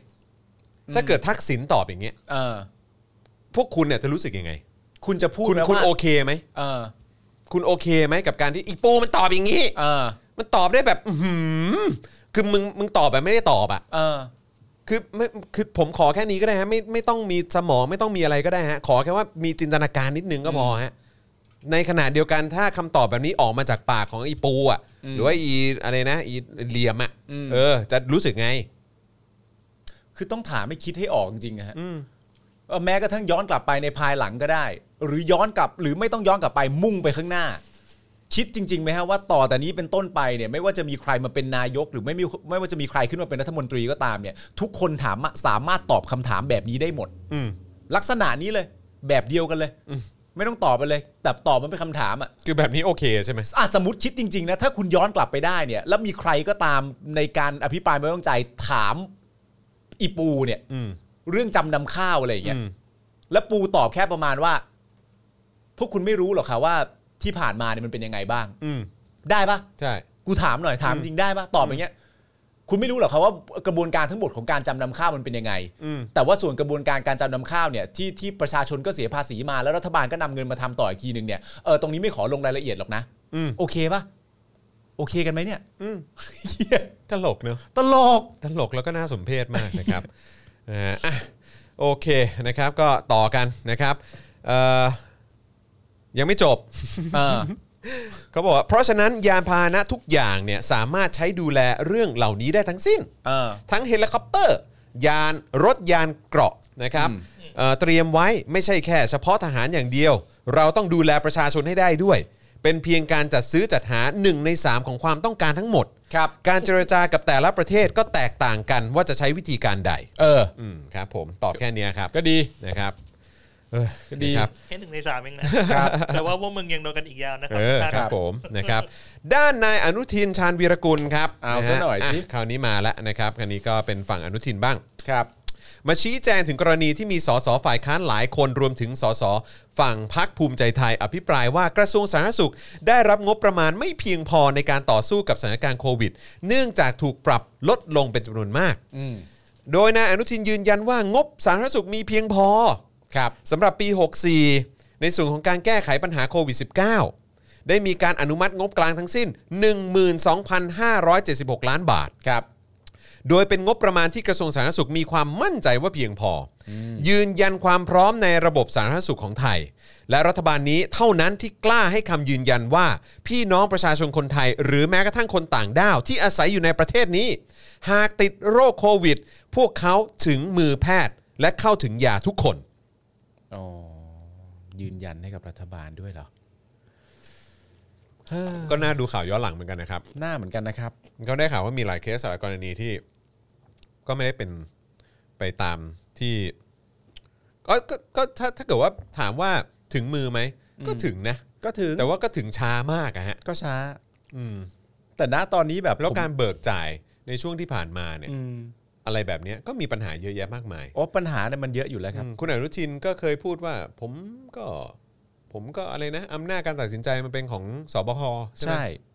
ก็ก็เหมือนเคยบ่นๆอยู่นะ ใช่ เออเหมือนอ่านอ่านข้อความคุณอนุทินให้สัมภาษณ์ก็ดูเชิงแบบบ่นๆเหมือนกันอะไร ดูมี เงี้ย บ่นบ่นๆมีน้อยใจ เออแต่ แต่ณ ว่า ตอนนี้ก็ดูไม่ค่อยจะน้อยใจแล้ว อืม ก็บอกว่า ก็ ที่มาตอนนี้เนี่ยมันมันมันมันเหมาะสมแล้วแหละ ก็ดูน่าสนใจเนอะเออ น่าสนใจก็ไม่ไม่รู้อะไรยังไงว่าอย่างเช่นอ่ะระบบการปฏิบัติการ อืม เช่นเรื่องแอปต่างๆ นานา ครับ ที่ถูกคนพูดถึงมากมายในแง่ที่ไม่ดี อืม ไม่พร้อมไม่ ครับ เสถียรไม่อะไร ครับ ต่างๆนานานั่นนู่นนี่ อันนี้ ก็ไม่แน่ใจเหมือนกันว่าเหล่านี้เนี่ยเป็นประเด็นเรื่องงบประมาณหรือเปล่า เออ ว่าถ้างบเยอะกว่านี้ก็สามารถจะผลิตแอปพลิเคชันที่ดีกว่านี้ อืม พร้อมกว่านี้ อ่ะโอเค ถึงแม้ว่าคุณอาจจะบอกว่าแอปพลิเคชันไม่ใช่ของสาธารณสุข แต่ไอ้เรื่องของระบบการจัดการ หรือไอ้พวกของอุปกรณ์ทางการแพทย์ที่บอกขาดแคลนอะไรต่าง เอ ๆ อ มันยังไงอ่ะ ไม่รู้ไง เออ ยังไง ไม่รู้ คืออะไร ผม แล้ว ไม่ ไอ้ รู้ ปัญหาที่ผ่านมามันคืออะไร อืม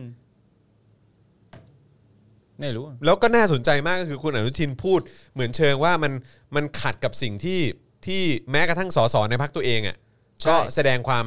ไม่พอใจเหมือนกัน ใช่สอสอพักคุณนะบอกว่าให้กลับไปซบอกเขานะ อืม แต่ตอนนี้คุณมาบอกแล้วว่าโอเค ถ้าเกิดว่า เอ ส อมันโอเคน่ะใช่ไหม มันมันโอเค เหมือนสมมติว่าถ้าอนุทินเป็นพ่ออ ม ก็บอกลูก อืม ๆ ในพักตัวเองว่าที่ฉันอยู่ตรงเนี้ยฉันโอเค พวกอยู่ไม่ต้องห่วง อืม เออพวกนี้เขาดูแลฉันดีอยู่หรอก อืม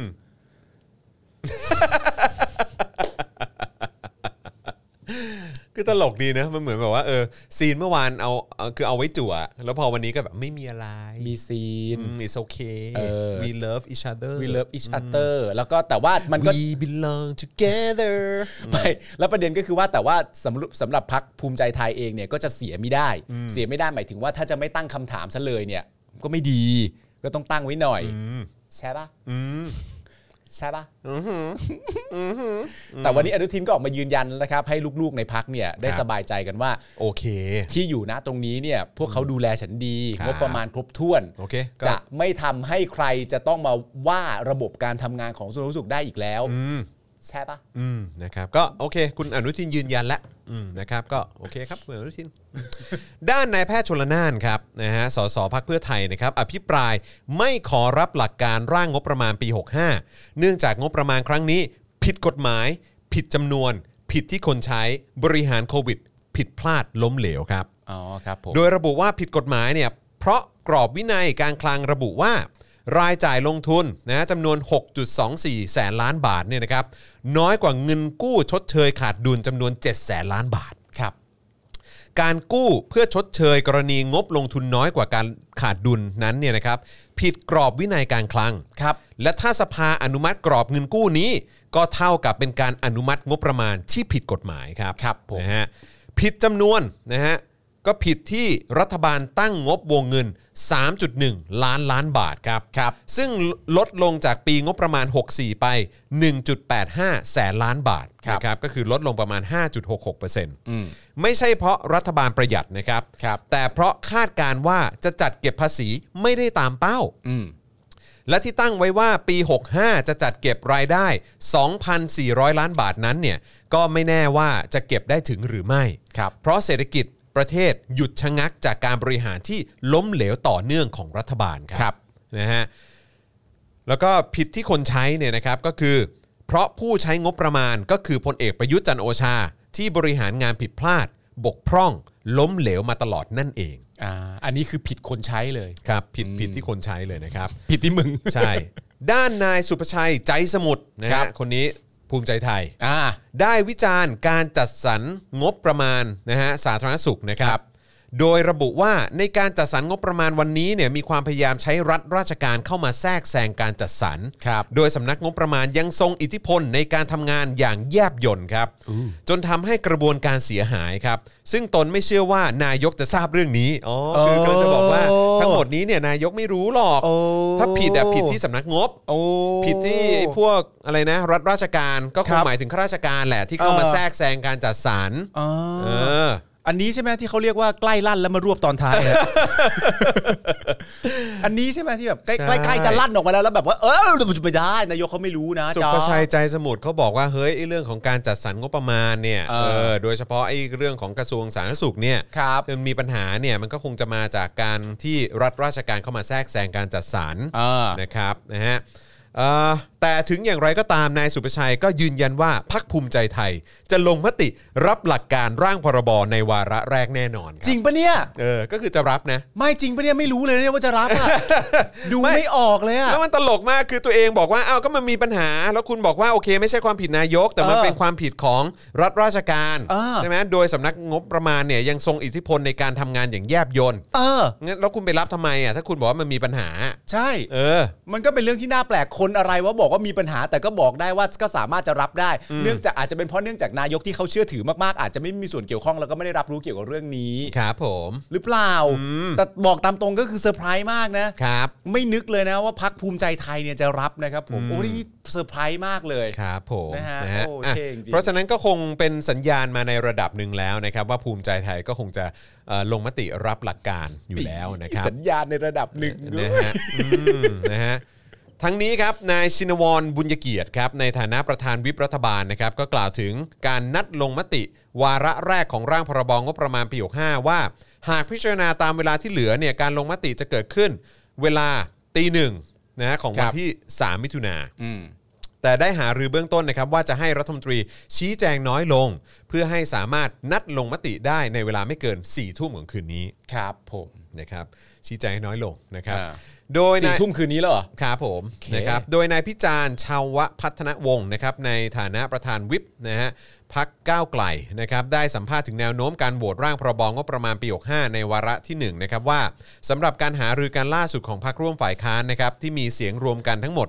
211 เสียงนะครับ คือการโหวตไม่เห็นชอบร่างพรบงบประมาณ 65 และก้าวไกลก็จะโหวตไม่เห็นชอบกันทั้งพักนะครับ ครับ ซึ่งตอนนี้พักก้าวไกลมีเสียง 49 เสียง แต่ในจำนวนนี้อาจจะมี 4 คนที่โหวตสวนมติพัก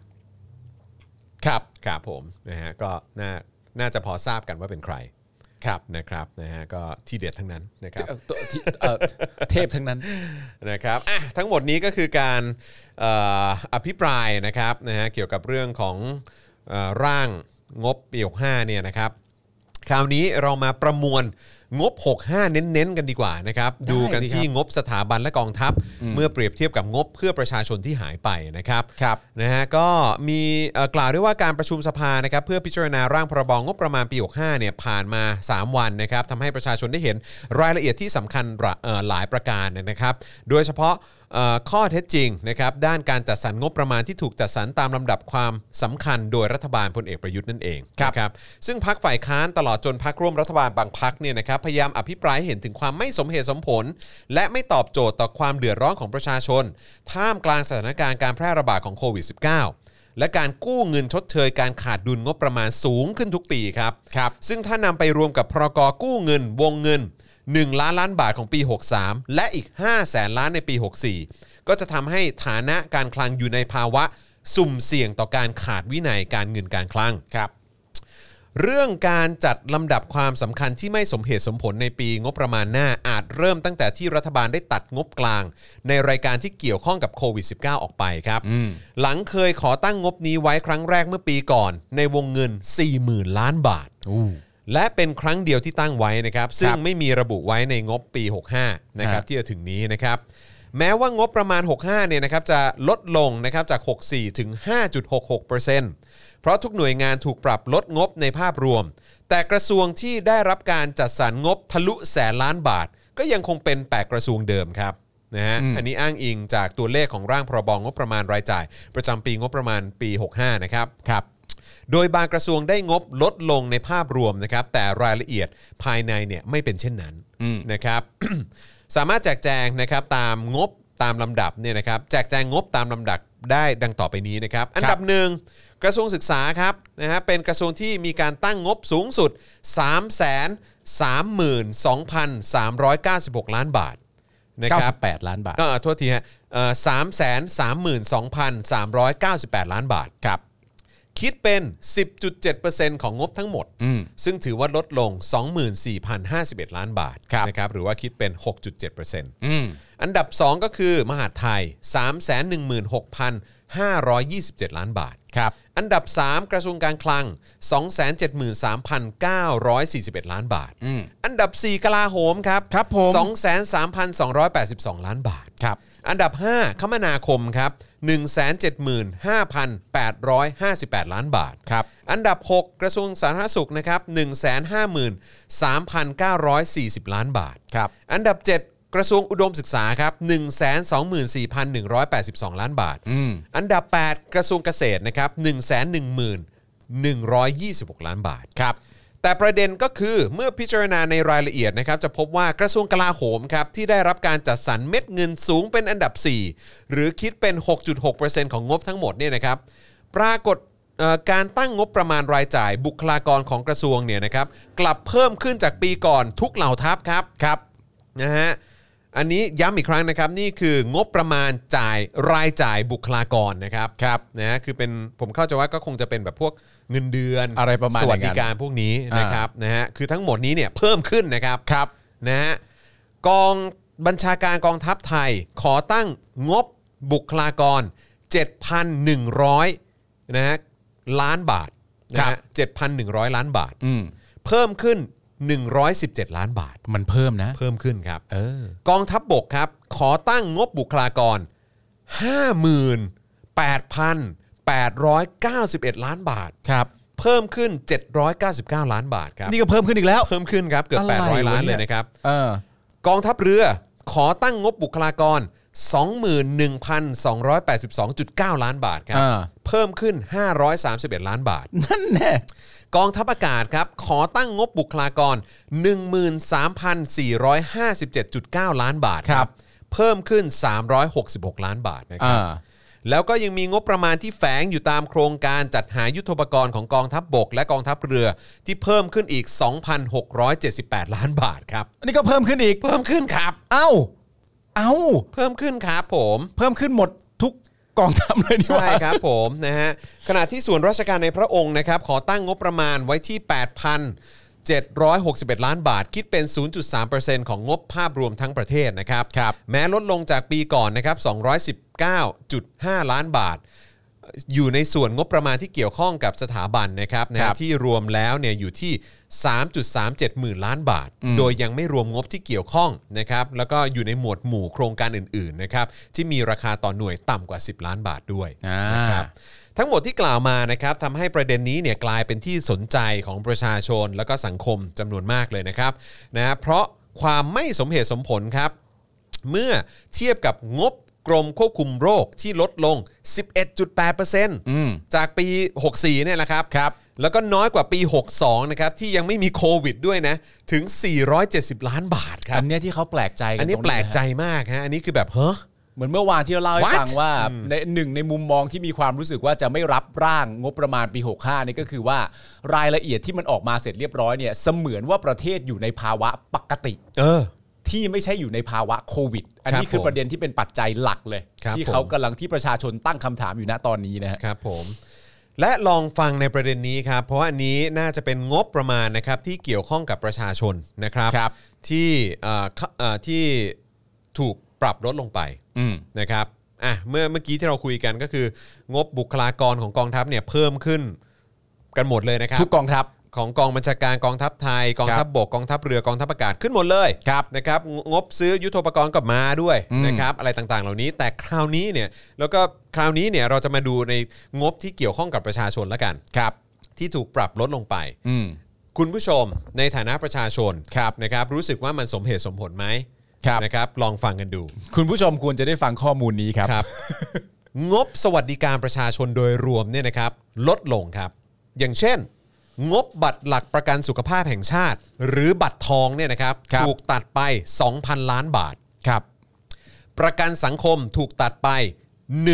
19,000 ล้านบาท ครับ อันนี้ประกันสังคมนะครับ อืม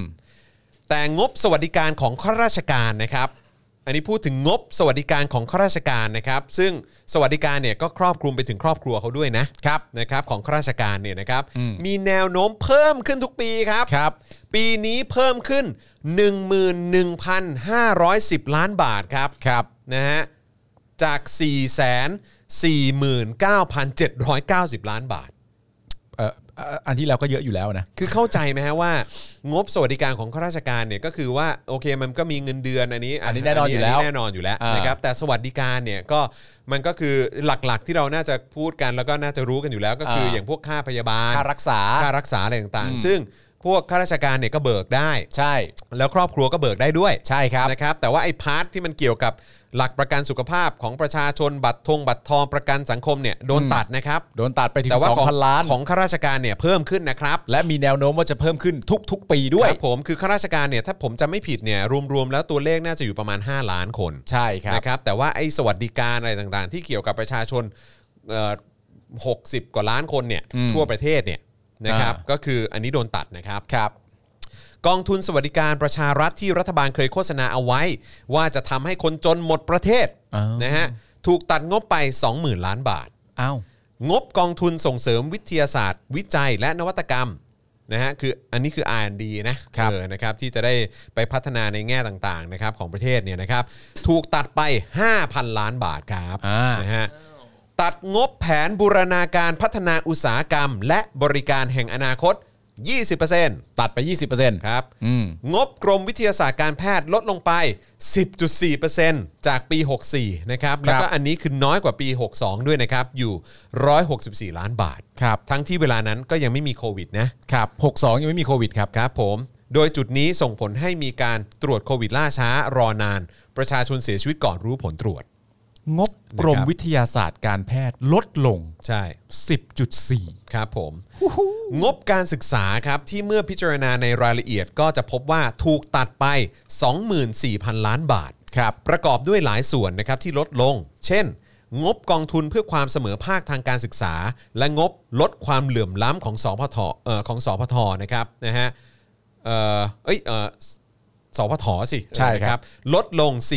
450 ล้านบาท ครับ เด็กยากจนเพิ่มขึ้นกว่า 200,000 คนนะครับ รวมปัจจุบันเนี่ยมีเด็กยากจนเกือบ 2 ล้านคนนะครับ อืม นะฮะแต่อันนี้เขาก็ไป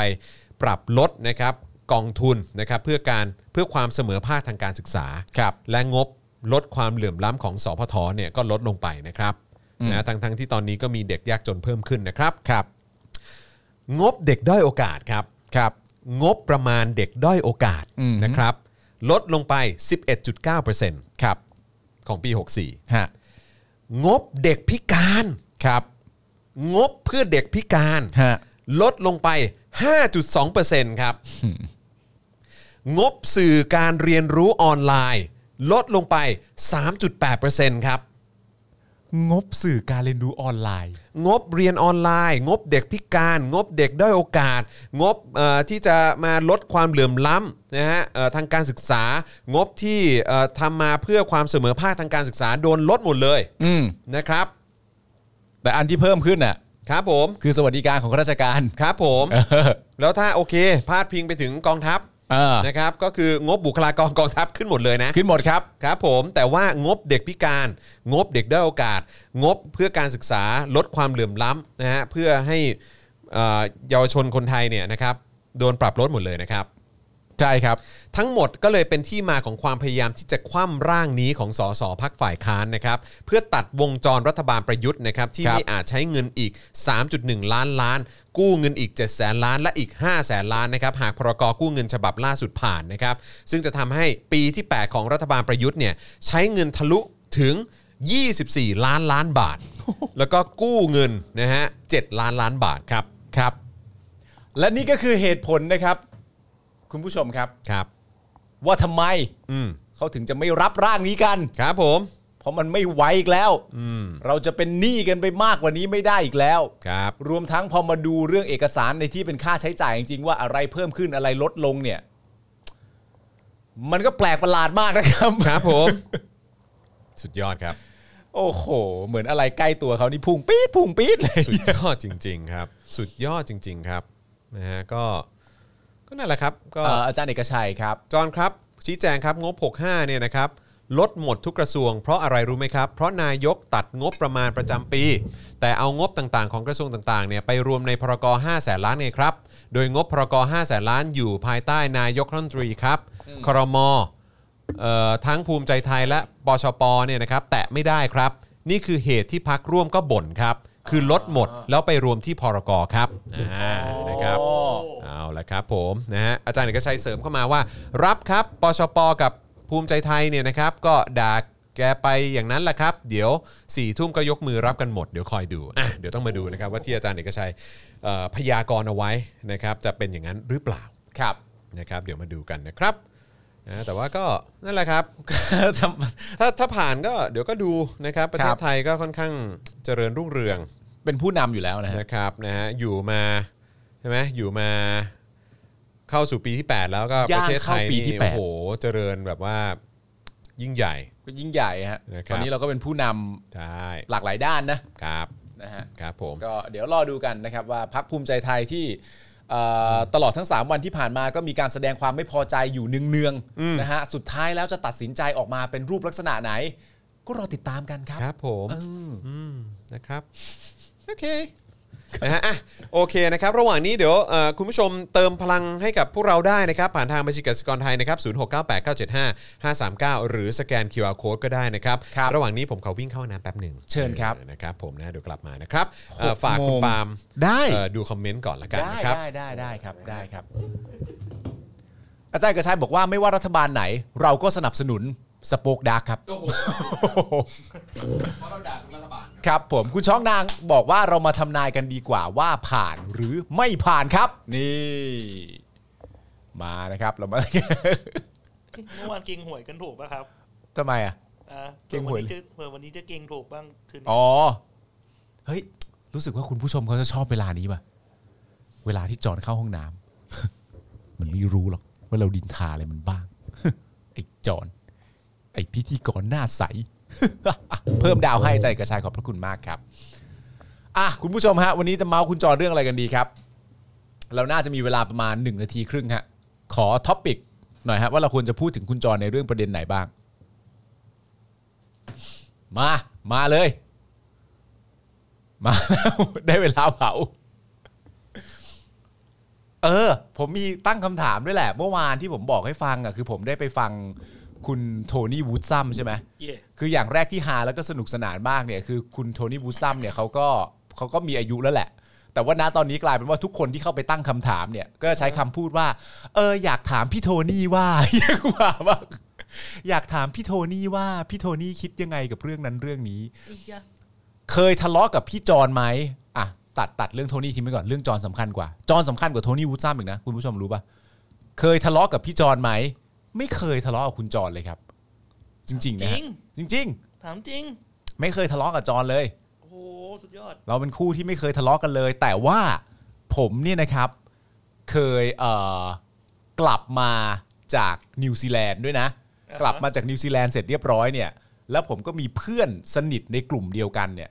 ขี่มอเตอร์ไซค์มาถึงบ้าน อืม มาถึงบ้านผมเลย เออ แล้วก็มาบอกผมว่าพยายามให้ผมเนี่ย เลิกคบกับไอ้จอน เหรอ เออ ขี่มอเตอร์ไซค์มาถึงบ้านเลย อ๋อตอนนั้นเป็นแฟนกัน ไม่ใช่ ไม่ ใช่ เลิกคบกันในฐานะเพื่อน อ๋ออ๋อ ไม่ใช่เลิกคบในฐานะคู่จิ้น ไอ้จ่า เออ ก็คือมาบอกเลยอะไรอย่างเงี้ย แล้วผมก็แบบ เฮ้ย มันเกิดอะไรขึ้นวะทำไมในช่วงสมัยที่ผมไม่อยู่แล้วก็คือเพื่อนๆ ผมก็ได้ไปขึ้นมปลายกันเนี่ย มันเกิดเหตุอะไรขึ้น ความรักใคร่กลมเกลียวของเรามันถึงแตกแยกขนาดนี้ แล้วผมก็ได้คำตอบมาครับ จากเพื่อนผม ว่าคุณจรน่ะ เหลือสิบวิ เวลาเขาเดินในโรงเรียนน่ะเขาไม่มองหน้าใคร โอ้เขาไม่ได้ใส่แว่นหรือเปล่า เพื่อนเพื่อนเลยน้อยใจ เอ้าวจอมาแล้วสวัสดีเพื่อน ว่าไง เนี่ยคุณต้องกลับไปดูย้อนหลังทุกวันเลยกลับไปดูย้อนหลังทุกวันเลยนะคุณผู้ชมเออเพราะไม่รู้เกิดอะไรขึ้นบ้าง นี่เห็นไหมแต่งค่ะแต่งเห็นไหม แต่งอะไรวะ ไม่รู้กูไม่รู้กูไม่รู้แต่งอะไร เพื่อนเล่นไม่เล่นเพื่อน อาจารย์แบงค์เลื่อนให้ผมดูหน่อยสิว่าคนคอมเมนต์อะไรเข้ามา ไหนดูหน่อยสิ จริงๆผมก็จะเล่าต่อแหละคุณผู้ชมแต่มันมาแล้ว อะไรเล่าว่าอะไร ไม่ไม่ไม่เล่าแล้ว ไม่คุณเล่ามาเลย ผมก็จะได้แบบว่านั่นได้ไง เมื่อกี้คุณมุกเขียนว่าอะไร คิดว่าอะไร เลื่อนเลื่อน แต่ว่า ไว้ อ๋อคุณ ลองไปถามพี่ตู่ดูดีไหมคะพี่ตู่คะตอบคำถาม อันนี้เป็นเรื่องคำถาม ก ตู่ เรื่องหนึ่งอ๋อโอเค ไม่ ทำไม ผม วันนี้คุณจองเข้าห้องน้ำก่อนหนึ่งทุ่ม อ๋อมันปวดครับ วันนี้เข้ารายการเร็ว ปาล์มกับจอนเป็นอะไรนะ ปาล์มกับจอนเป็นนี่เลือกปาล์มนะ คืออะไรอะ่ะ เคยตีกันไหมคะ อ๋อได้แหละมีคนผู้ชมเขามาถามว่าผมว่าคุณเคยทะเลาะกันไหม อ๋อ ก็เลยบอกคุณผู้ชมว่าไม่เคยทะเลาะกันเลย แต่ว่าผมก็เลยเล่าให้คุณผู้ชมฟังว่า ในสมัยหนึ่งที่ผมกลับมาจากนิวซีแลนด์เนี่ย อืม มีเพื่อน อ๋อ เคยขี่มอเตอร์ไซค์มาที่บ้านผม แล้วก็มาขอร้องให้ผมเนี่ยเลิกคบกับจรได้ไหม เพราะเพราะเพราะเออเขาเขาบอกเหตุผลว่าอะไรนะ เขาบอกเหตุผลว่า เออ เวลาที่มึงเดินในโรงเรียนน่ะ เออ พอมึงเป็นดาราแล้วอ่ะ เออ เขาแจ้งว่าดารานะพอมึงเป็นดาราแล้วอ่ะ เออ มึงหยิ่ง โอ้โห มึงหยิ่ง แล้วเวลาที่เวลาที่มึงเดินในโรงเรียนอ่ะ เออ พอมึงย้ายย้ายห้องไปแล้ว เออ พออยู่มปลายมันก็แยกห้องกัน เออ แล้วพอมึงเดินมาเจอพวกเขาที่เป็นเพื่อนพวกเราเหล่านั้นน่ะ มึงก็ไม่แม้แต่จะมองหน้าพวก โอ้ เขา โหขนาดนั้น เขาก็โกรธมากว่าไอ้ยจอนปาล์มจอนที่มึงเคยรู้จัก มันไม่เหมือนเดิมแล้วนุ้ยแล้วก็แบบบิ้วกูหนักมากก็แบบ มึง เฮ้ย เลิกคบมันเถอะ มึงเลิกคบมันดีกว่า แล้วกูเพิ่งกลับมาจากนิวซีแลนด์วันแรก เออเออเออ เพื่อนโทรมาบอกให้เลิกคบกันกูก็อ่ะอะไรกันนะ เกิดอะไรขึ้นกันนะ ตอนนั้นมันคืออะไรวะ กูจำไม่ได้แต่คือแต่คือกูแบบรู้สึกว่ามันไร้สาระมาก มันไร้สาระมาก เออมันไร้สาระ แล้วมันมี ากย เรื่องถึงขนาดว่าคุณเนี่ยไม่ไว้ใจให้แฟนคุณตอนนั้นน่ะ ไปถ่าย MV อ๋อ เออ กูจำได้ละ กูกูก็งงมาก เออ เพิ่งกลับมาวันแรกคืนที่หนึ่งเลยอะที่กลับมาไอ้ไอ้ไอ้สองตัวนั้นก็เสือกรู้ด้วยนะ ว่ากูกลับมาแล้ว เออเออเออ เพราะว่ามันมีความรู้สึกว่าในเวลานี้ของทุกๆ ปีอ่ะกูน่าจะกลับมาแล้ว เออเออ มันก็เลยโทรมาหากูที่บ้าน เออเออเออ เอ่อคนที่ทำงานที่บ้านกูก็บอกว่าปาล์มกลับมาแล้ว เออ แม่งก็โผล่มาเลย เออเออ ไม่บอกกูด้วย เออเออเออ สี่ห้าทุ่ม โอ้โหอ๋อ สี่ห้า อนนั้น ทุ่ม ดึก ตามสไต แว ล์พวกมัน แล้วกดออดด้วย กดออดด้วยสไตล์เรา ครับผม ไม่เคยเกรงใจพ่อแม่อยู่ แล้ว กดป๊อดเลยกูก็เดินลงมาอ้าวพวกมึงมากันได้ยังไงเนี่ยโหน่าเครียดมาก เออเออเออ ต้องการจะมาบอกว่าปาล์มเลิกคบกับจอนได้ไหมกูสนุกสนานมาก กูนี่แต่บ้า กู ตาย ชีวิตมีความสุข โอ้สนุกสนานครับมี โอ้ ความสุข ส ฮะ นุกสนานจริงฮะ โอ้เด็กๆเรามี นึ ความสุข ย้อนกลับไปแล้วกูโอ้ยแม่งเออ คือถ้าณตอนนั้นเนี่ย ถ้ากูเป็นแบบเพื่อนอีกรูปแบบหนึ่งที่แบบว่าจริงเหรอวะไอ้จอนชั่วเหลือเกิน แล้วแล้วแล้วตอนนั้นมันมันมันคลี่คลายยังไงนะ มันคลี่คลายอย่างนี้ไว้ย เออ เพื่อน กูเนี่ยก็เอานัดมึงมา เออ ส่วนตัว เออ ใช่ไหมแล้วก็มาพูดคุยกัน ใช่ แต่คือคือณตอนนั้นนะมึงต้องเข้าใจประเด็นหนึ่งว่ามึงทำมึงเรียนไปด้วยแล้วมึงทำงานเยอะ ใช่ เวลามันมีการแบบนัดสังสรรค์อะไรต่างๆนานานั่น เออ นู่นนี่เนี่ยมึงก็จะไม่ค่อยได้มา ใช่ คือมึงจะใช้เวลาในการมารวมกลุ่มกับเพื่อนเยอะสุดเนี่ยก็คือช่วงเวลาประมาณสัก2อสเดือนที่กูอยู่ไทย อ่ะใช่ อันเนี้ยมึงจะมาบ่อยมาก ใช่ใช่ใช่ แต่ว่านอกนั้นระหว่างเต็มๆปีเนี่ยมึงแทบจะไม่ค่อยได้ ไม่เลย ได้ไม่ไม่เลย ไม่ ไม่ค่อยได้ เลย แฮงเอา ไม่ เพราะ เลย มึงไม่มีเวลา ใช่ใช่ แล้วนั่นแหละแล้วก็เลยมากูก็เลยแบบเหมือนเรียกมึงมาส่วนตัวแล้วก็มาอธิบายว่าเออนะตอนนี้พวกมันคิดแบบนี้กันอยู่นะ มันเกิดอะไรขึ้น มันเกิดอะไรขึ้น มึงก็อธิบายด้วยฟังให้ฟังว่า ซึ่งกูก็เข้าใจได้ง่ายๆอ่ะเพราะกูก็เหมือนแบบเข้าเข้าใจความเป็นวงการว่า เวลามันเดินไปไหนมาไหนเนี่ย ตามันจะถูกมองตลอดเวลา อืม เพราะฉะนั้นเนี่ยการการไม่มองใครเนี่ยอาจจะเป็นการเดินไปข้างหน้าอย่างรวดเร็วที่สุด เออ ไปถึงจุดหมายอย่างรวดเร็วที่สุด มึงก็เลยเหมือนทำลักษณะนั้นมา ซึ่งหลาย คือ คน จะให้ เป็นอย่า จะ ง ให้ นั้น กูทักทุกคนเหรอ ซึ่งซึ่งหลายซึ่งหลายคนเป็นอย่างนั้น เออ ส่วนเรื่อง MV เนี่ย อันนี้ถุยมากคือตัดทิ้งไปเลย MV นี่คือถุยมาก มันไม่ไว้ใจ มันมันมันไม่ไว้ใจยังไงไม่ไว้ใจยังไง ก็ตอนถ่าย MV อ่ะ เออ แม่งก็มาเฝ้า เอ้าไอ้เหี้ยก็แฟนเขา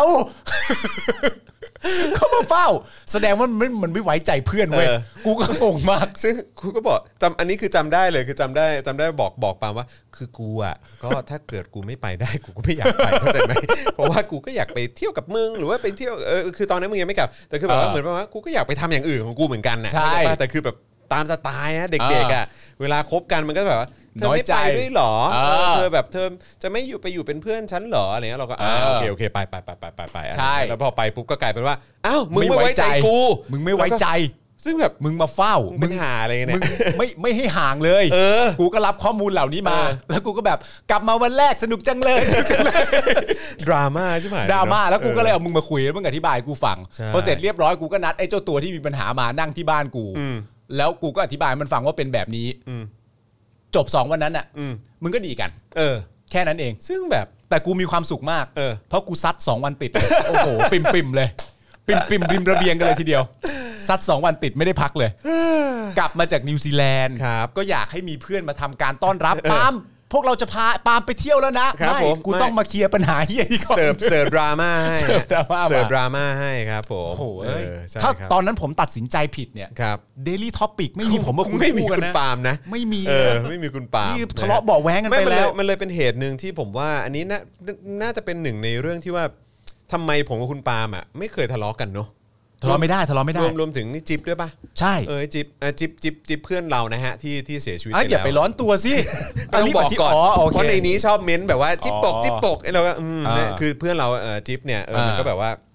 คือเราเราเราไม่เคยทะเลาะกันเลยอะ แต่คือไอ้จิ๊บเนี่ยเป็นมันเป็นคนไม่ทะเลาะกับใครอยู่แล้ว ใช่ใช่ คือผมไม่รู้ว่าคุณผู้ชมมีเพื่อนไหมเนี่ยคือสมมติว่าเป็นผมกับคุณจรอย่างเงี้ย อืม ถ้าสมมติประมาณสักตีสองตีสามอย่างเงี้ย อืม แล้วเราอยากจะสังสรรค์ขึ้นมา อืม ถ้าผมโทรไปหาคุณจรแล้วคุณจรบอกว่าไม่สะดวกเนี่ย อืม ผมก็จบ ก็ไม่มีปัญหา ถ้าคุณถ้าคุณโทรมาหาผมเนี่ย ครับ ผมก็จบ เออ แต่ถ้าเราโทรไปหาไอ้จิ๊บ อืม ตอนตีสองตีสามแล้วบอกให้ไอ้จิ๊บออกมา อืม และไอ้จิ๊บไม่ยอมออกเนี่ยเราโกรธไอ้จิ๊บได้ แต่โดยส่วนใหญ่แล้วไอ้จิ๊บมาแน่นอน มันจะมาไง มันมาแน่นอน มันมาแน่นอน เพราะฉะนั้น อ ถ้าเกิดมันไม่มาเราก็เลยแบบมึงมึงไม่เหมือนเดิมละเนี่ยมึงไม่เหมือนเดิมละ คุณจูนถามว่า แล้วมันจริงไหมคะ ที่เขาบอกว่ายิ่งทะเลาะกันยิ่งสนิทกัน ไม่อะฮะ ผมว่าก็ไม่นะ ผมว่าไม่ฮะคือคนบางคนอาจจะไม่ต้องเคลียร์อะไร ใช่ กันเลยก็ได้อะไรเงี้ย ใช่ใช่ไม่แล้วก็อีกอย่างคือ อย่างที่ผมบอกคือผมกับคุณปาล์มหรือคุณจิ๊บเนี่ยที่ไม่เคยทะเลาะกันเนี่ยเพราะว่าคือเวลามีเรื่องอะไรขึ้นมาก็คือถามกันตรงๆคืใช่อคุยกันตรงๆแล้วาเอ้ยมันยังไงวะ ใช่ เออมันคืออะไรอย่างนี้เหรออ๋อแล้วก็ อ่า แล้วก็คือมันมันมันไม่เคยมีความรู้สึกเหมือนแบบเพื่อนแม่งจะเอาเปรียบกูหรืออะไรอย่างเงี้ยเข้าใจปะ ใช่ใช่ใช่ มันมันมันไม่ได้มีความรู้สึกอย่างนั้นน่ะ เออมันต้องตัดแบบว่ามันต้องตัดความอิจฉาออกไปนะ อืม ต้องตัดความอิจฉาออกไปแล้ว ใช่ เป็นเป็ คือน มันไร้ซึ่งความคือผมก็แปลกใจนะ เออ ราะมันก็เป็นความสัมพันธ์ในฐานะเพื่อนกันที่ไร้ซึ่งความอิจฉาเลยนะ ใช่ สำหรับผมเนี่ย ใช่ เออนะฮะ มันเป็นเรื่องที่ดีฮะ เออนะครับซึ่งก็นะครับ คุณธีระบอกของผมนี่ยิ่งทะเลาะยิ่งเกลียดฮะ ครับผม เออ นะ ไม่ ฮะ มีไม่แต่ผมกับคุณจองก็เคยบอกกันไปแล้วไงว่าถ้าเกิดว่าเอ อ ที่เราเคยคุยว่าอะไรนะถ้าเกิดว่ากูมีความรู้สึกว่ามึงทำผิดอ่ะ อืม กูอาจจะเป็นคนขอโทษมึงก็ได้นะ อะไรก็ได้ที่ไม่ท ะเลาะอะไร ไม่แต่โดยส่วนใหญ่ก็คือมันก็จะบอกว่า อันอันนี้มึงงี่เง่าจอนอะไรอย่างเงี้ยซึ่งเราก็โอเค คือเพื่อนเพื่อนมันพูดเนี่ยเพื่อนเพื่อนมันเพื่อนมันพูดอย่างความรู้สึกนั้นจริงๆอ่ะ ใช่ เออ ใช่ คือมันไม่ได้หลอกด่าหรือมันไม่ได้อะไรคือมันแบบ ใช่ ประเด็นนี้มึงงี่เง่าเออโอเคงั้นกูกูว่ากูงี่เง่าจริงๆแหละอะไรอ ผ ย่าง ม เงี้ย ได้ได้รับเกลียดนะฮะคือทุกจริง ๆ ผมว่าทุกคนก็ก็มีคงมีความรู้สึกอยู่แล้วว่าทั้งผมกับคุณจรรู้สึกยังไงกับเอ่อความเป็นไลฟ์โค้ชอะไรอย่างเงี้ยนะครับ แต่ว่าหน้าที่เราก็คือต้องเป็นไลฟ์โค้ชซึ่งกันและ กัน ไม่เราไอ้อย่างไอ้พวกพวกคำพูดสวยหรูว่าแบบว่าเออแบบเฮ้ยอะไรแบบเข้าใจปะไอ้พวกบวดดิ้งคำโค้ดเออไม่ได้ อะร ไม่ได้ไม่ได้ ปลุกใจอะไรเงี้ยคือ เออ คือไม่มีเลยแน่นอนอ่ะ เออ เออนะครับก็คือจะเป็นการพูดกันตรงๆมากกว่า ผมไม่เคยพูดกับคุณจรว่าจร ครับ ลองเอาของสามอย่างมาต้มสิ ผลที่ออกมามันแตกต่างกัน เป็นอย่างนี้ มึงเห็นไหมมึงเห็นไหมไม่เห็นหรอยเฮียพูดเลย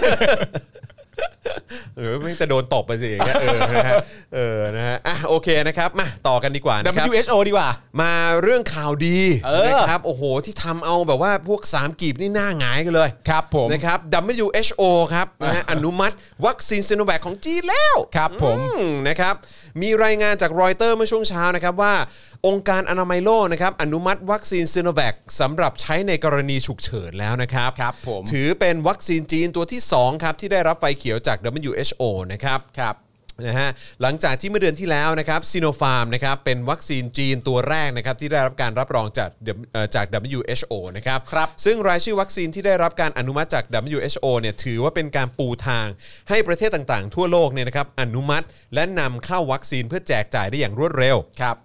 โดยเฉพาะรัฐที่ไม่มีหน่วยงานกำกับดูแลมาตรฐานสากลของตนเอง ครับ นะครับและการและเป็นการเปิดประตูให้วัคซีนเหล่านี้เข้าสู่โครงการแบ่งปันวัคซีนทั่วโลกของ c o v a x นะครับ ครับ ซึ่งมีจุดหมายเพื่อให้สามารถเข้าถึงปริมาณวัคซีนทั่วโลกได้อย่างเท่าเทียมกัน ครับ โดยเฉพาะอย่างยิ่งในประเทศที่ยากจนนะครับ ซึ่งตามรายงานนะครับระบุว่าขณะนี้มีเพียง a s t r a z e ซ e c a และไฟเซอร์บางส่วนเท่านั้นนะครับที่ไหลเข้าโครงการนี้นะครับนะก็ต้องมาดูว่าซิโนแวคจะได้เข้าไปโครงการ c o v a x ไหม แต่ไม่เป็นไร เรื่องนั้นไม่ใช่ปัจจัยสำคัญ ไม่ไม่ ปัจจัยสำคัญมันคือว่า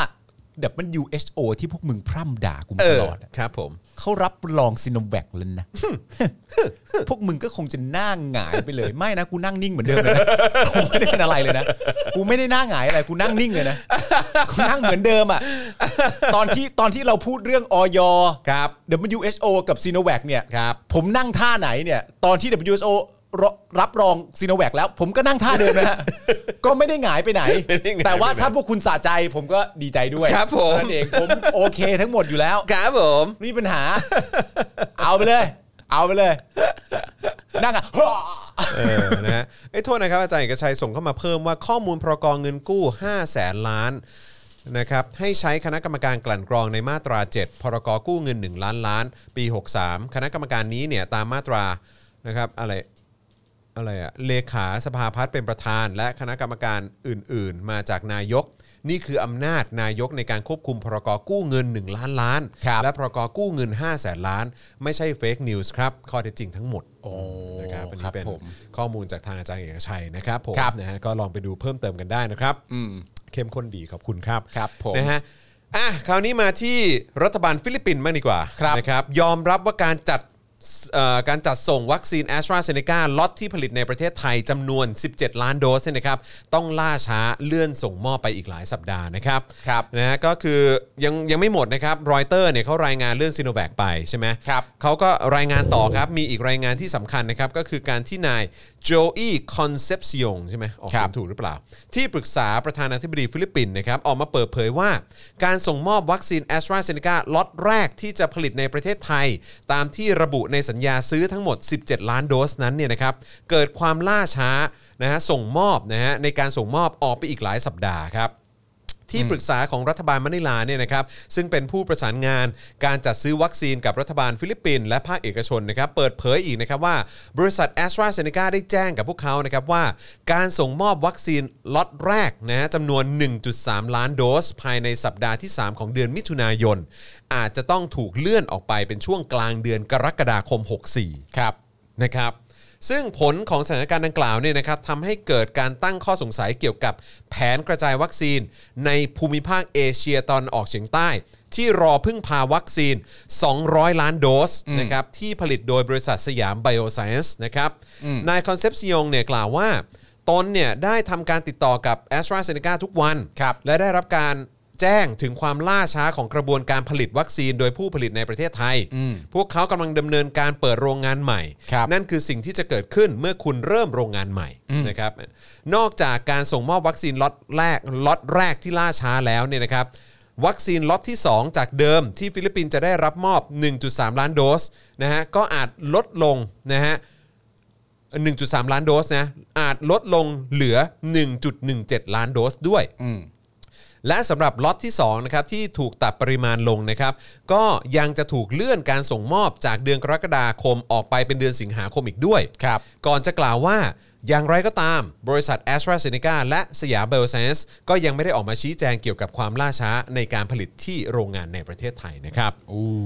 เอาละครับก็ต้องรอดูนะครับ เพราะอันนี้ก็เป็นข้อมูลจากฝั่งฟิลิปปินส์ ครับ นะครับแล้วก็เป็นข้อมูลหรือว่าเป็นการรายงานข่าวจากไฟเออจากเขาเรียกอะไรจากรอยเตอร์ ใช่ ครับผมนะฮะ แต่ความน่าเชื่อถือในฐานะผู้ผลิตนี่ก็สำคัญต่อบทบาทการซื้อขายนะ ครับผม อ่า อืมนะครับอ่ะคราวนี้มาสรุปกันอีกสักหน่อยดีกว่านะครับ ใน ครับ ประเด็นการพูดคุยนะฮะเอ่อของโทนี่วูดซัม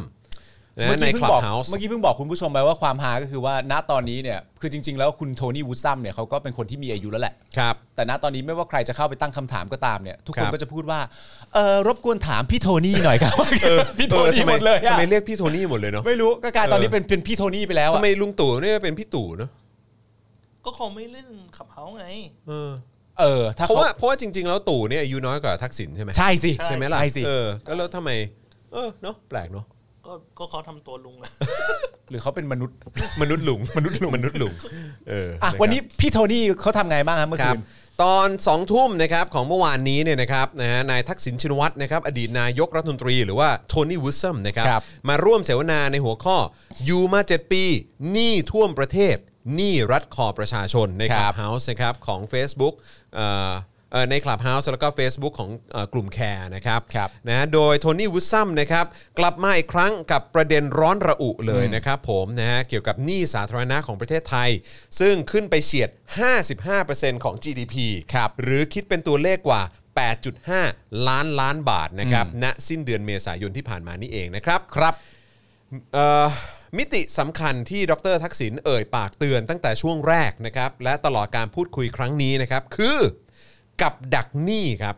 ที่ไม่ได้อยู่แค่กับภาครัฐนะครับ แต่ลามไปทั้งส่วนธุรกิจและก็ประชาชน ครับ อันเนื่องมาจากการบริหารเงินกู้ของรัฐบาลที่ไร้ยุทธศาสตร์ ครับ พร้อมย้ำว่านะฮะ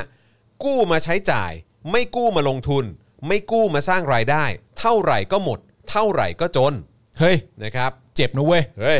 พูดงี้ได้ไงวะ เฮ้ย อย่าพูดอย่างนี้นะ ครับ พี่โทนี่ การกู้มันจำเป็นหนึ่งกู้เรื่องโควิด แล้วใช้กับโควิดนะครับไม่ใช่กู้มาแจก อืม ผมไม่ได้บอกว่าไม่ให้แจกประชาชน ครับ แต่มันต้องมีประโยชน์ เออ และให้มันหมุนได้ให้มันหมุนได้หลายรอบ อืม ถ้ามันเอาเข้ากระเป๋าแล้วเกิดประโยชน์รอบเดียว มันก็ไม่มีเศรษฐกิจหมุนเวียน กู้จำเป็นไหมจำเป็น ครับ เพราะงบประมาณขาดดุล เพราะคุณยังตัดค่าใช้จ่ายไม่จำเป็นไม่เป็น อืม แล้วยังปล่อยให้มีการเพิ่มกำลังพลภาครัฐด้วย ครับ พร้อมระบุว่าตอนนี้ดอกเบี้ย 1 8 0 0 0 0 กว่าล้าน เงินต้น 5 6 0 0 0 0 ล้าน เราใช้เงินต้นน้อยมาก อืม ดอกเบี้ยก็กองขึ้นเรื่อยๆ ครับ งบประมาณปีหน้าต้องตั้งถึง 2 0 0แสนล้านใช้ดอกอย่างเดียว อืม โหนี่ใช้จ่ายใช้ใช้เอาไว้จ่ายดอกเบี้ยอย่างเดียวเหรอเนี่ย ใช่ครับ แทนที่จะเอาไปบริหารประเทศ เงินต้นนี้นะครับ หลายปีจะทยอยใช้หมด ครับ เงินที่มีอยู่ในหน้าตักต้องมียุทธศาสตร์ในการใช้เงิน อืม กู้เท่าไหร่ก็พัง หากไม่จัดลำดับการใช้เงิน ใช่ อืม ครับ ก่อนจะชี้ว่าขณะนี้เนี่ยประชาชนมีหนี้ครัวเรือน 90%ของ GDP ครับ เฉลี่ยหัวละ 128,000 บาท อืม จากที่เคยมีแค่ 70,000นะฮะตอนที่ตนเป็นนายก และกล่าวว่าอย่าแก้หนี้ด้วยหนี้ อ่า จะทำให้ติดกับดักหนี้ไม่มีทางหลุดพ้นวงจรอุบาทนี้ได้ครับ ครับผม ส่วนเรื่องสัดส่วนหนี้สาธารณะนะครับ ดรทักษิณเปรียบเทียบกับปี 44 ครับ ในสมัยของตนเอง อืม ไทยมีสัดส่วนหนี้สาธารณะต่อต่อ GDP ประมาณ ครั 54% บ จากวิกฤตต้มยำกุ้ง อืม แต่ตลอดระยะเวลาที่บริหารประเทศเนี่ยรัฐบาลสามารถลดสัดส่วนหนี้ลงมาเหลือราว 39% ครับ จาก 54%นะครับลดลงมาเหลือ 39% ครับ ซึ่งมาจากความพยายามจ่ายหนี้เดิม อืม สร้างเศรษฐกิจใหม่ให้ GDP โต เพื่อไปสู่การจัดเก็บรายได้ภาษีที่เพิ่มขึ้น ครับ ในทางตรงกันข้ามนะครับณวันที่พลเอกประยุทธ์เข้ามาบริหารประเทศเนี่ยหนี้สาธารณะของไทยมีอยู่ราว 42-43% อืม กลับเพิ่มเป็นเกือบ 55%ครับ ครับ และมีแนวโน้มว่าจะขึ้นมาอยู่ที่ 58%ปลายเดือนกันยายนนี้ อืม เพราะฉะนั้นปลายเดือนกันยายนนี้เนี่ยคาดว่าน่าจะเพิ่มมาถึง 58%เลยนะครับ ครับ ภายใน 7 ปีเป็นระดับหนี้ที่มีความสุ่มเสี่ยงมาก อืม เพราะตามพรบวินัยการเงินการคลังของรัฐ พศ 61 เนี่ยนะครับ ครับ เพดานหนี้สาธารณะตามกฎหมายไทยอยู่ที่ 60%ต่อ GDP ครับ เท่ากับว่ามีแนวโน้มว่ารัฐบาลจำเป็นต้องแก้กฎหมาย เพื่อเพิ่มเพดานหนี้สาธารณะตรงนี้เนี่ยเพิ่มขึ้นให้สูงกว่า 60%ครับ อืม เพราะปลายเดือนกันยายนนี้ก็คาดการณ์ว่ามีแนวโน้มว่าจะไปอยู่ที่ 58%นะแล้วเหมือนเขาเรียกว่าอะไรเพดานที่เราเซตไว้คือ 60%นะครับ คืออีกแค่ 2%เท่านั้นจะแตะแล้วอะ ครับ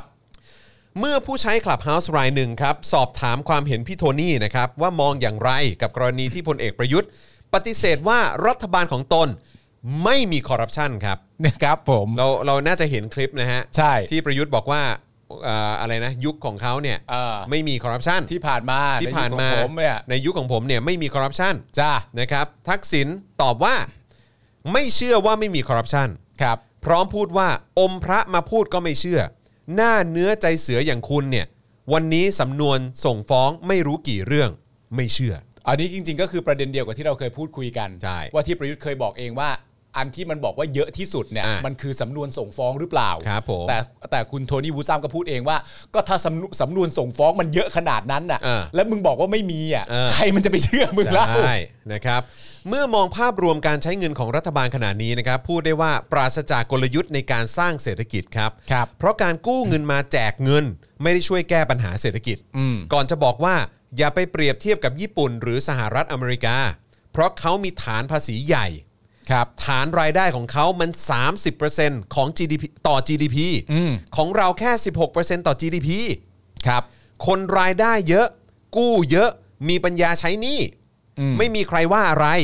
แต่เราอะรายได้เล็ก กู้ไปเรื่อยๆ มันอันตราย ครับ เพราะฉะนั้นอย่าเปรียบเทียบกับญี่ปุ่น หรือสหรัฐอเมริกานะครับ ครับ ที่หลายๆ ครั้งเราก็เห็นคนเขาออกมาพูดเนอะว่าแบบแล้วไงอะเรามีหนี้เยอะแล้วแบบดูอเมริกาดูญี่ปุ่นสิ คืออย่าอย่าเปรียบเทียบ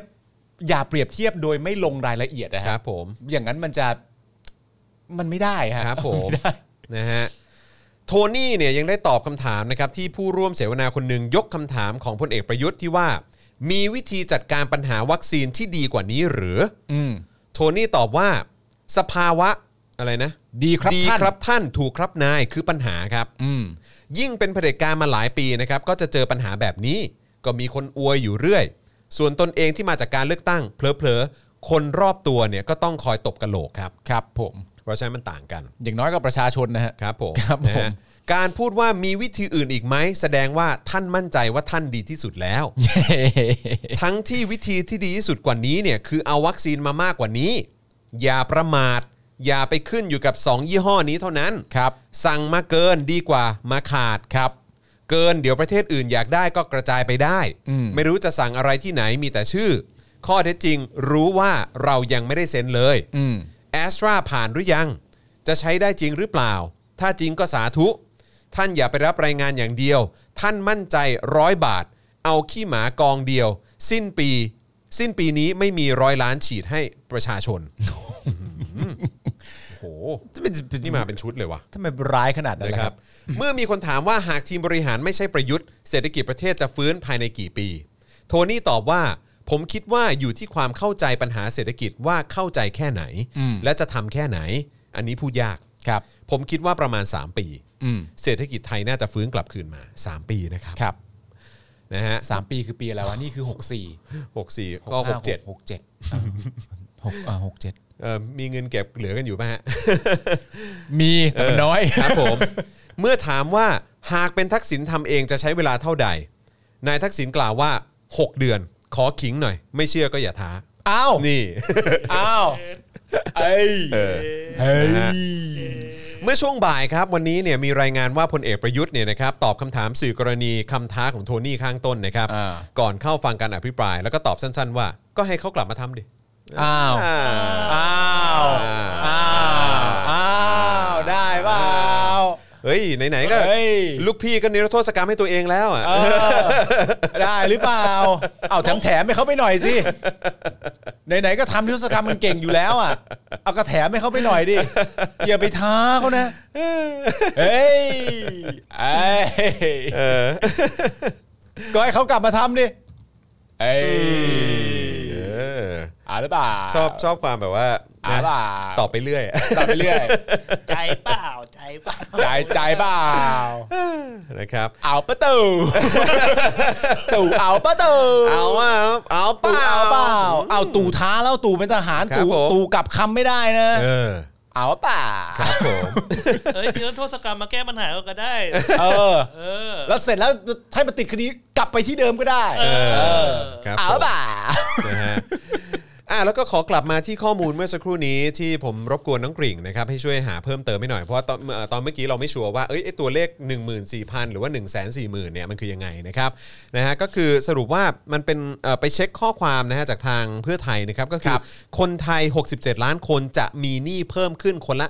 14,000 บาทต่อหัว โอเค อันนี้คือจะมีหนี้เพิ่มขึ้น ครับ นะครับ เปรียบคือทารกเกิดใหม่ปุ๊บเนี่ยนะครับ อืม ณณเอ่อเนี่ยถ้าหลังจากนี้ไปเนี่ย ครับ จะมีหนี้ทันทีเลยคือ 1 4 0 0 0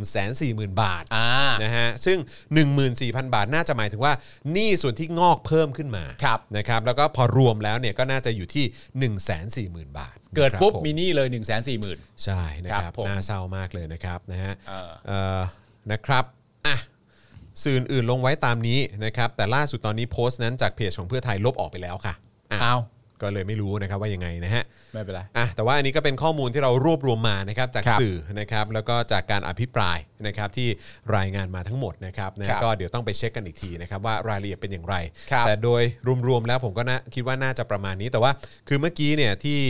เอ่อของถ้าทางเพจเพื่อไทยที่เขาลบไปแล้วนะ อืม คือเขาบอกว่าน่าจะอยู่ที่ประมาณ 1 4 0 0 0 0 บาทต่อหัว ใช่ ไหม แต่ว่าที่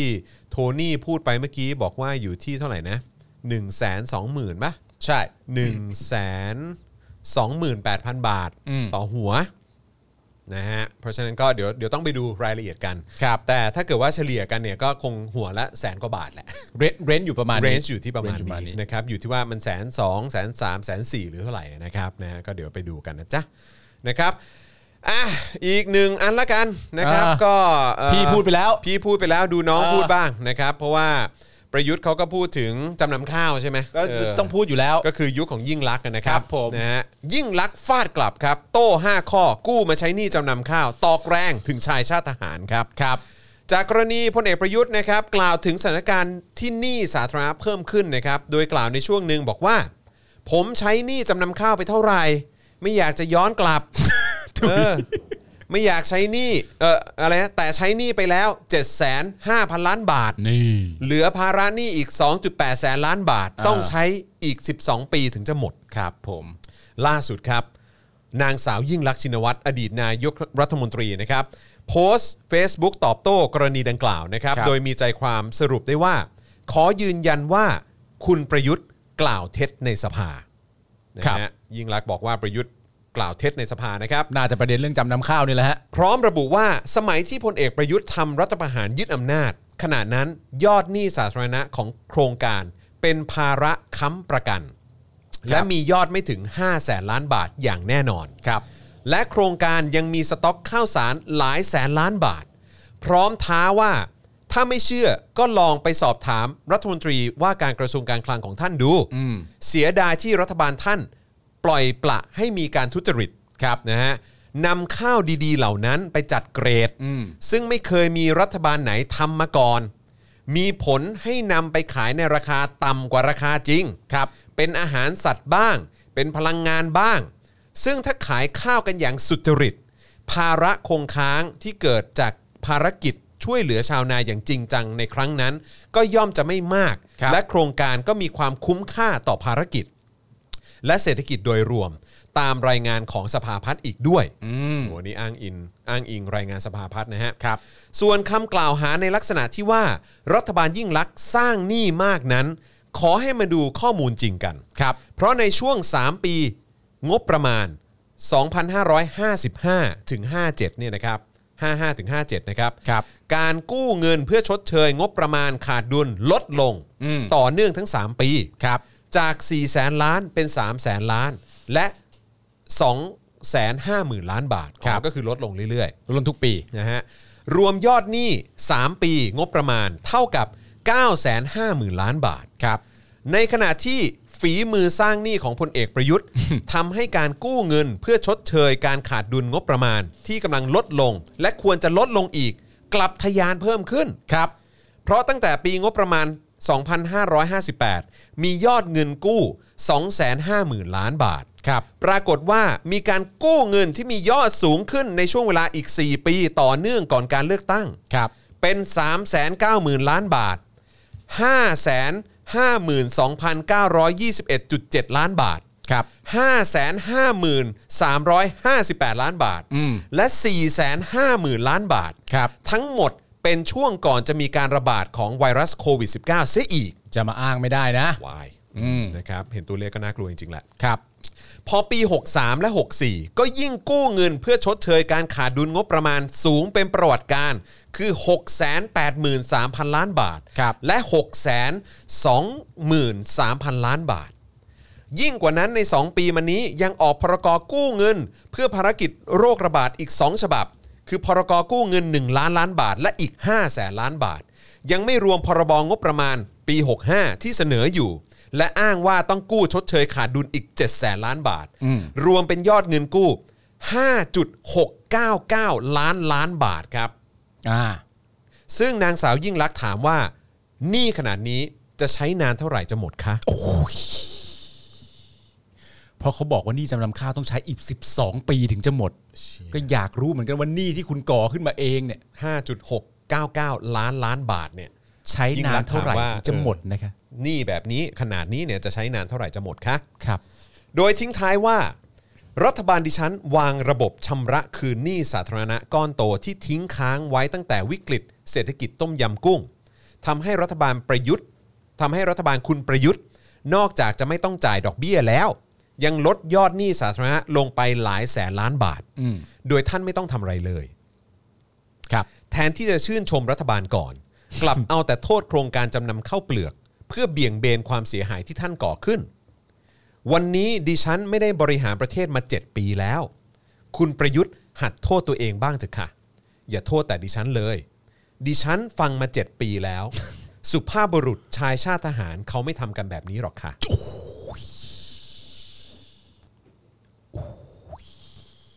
เอาไงดีอะประยุทธ์ ประยุทธ์ ประยุทธ์ว่าไง ปูดา ครับผม ปูดามึงประยุทธ์ ให้อภิวัตขันทองไปแจ้งความไหม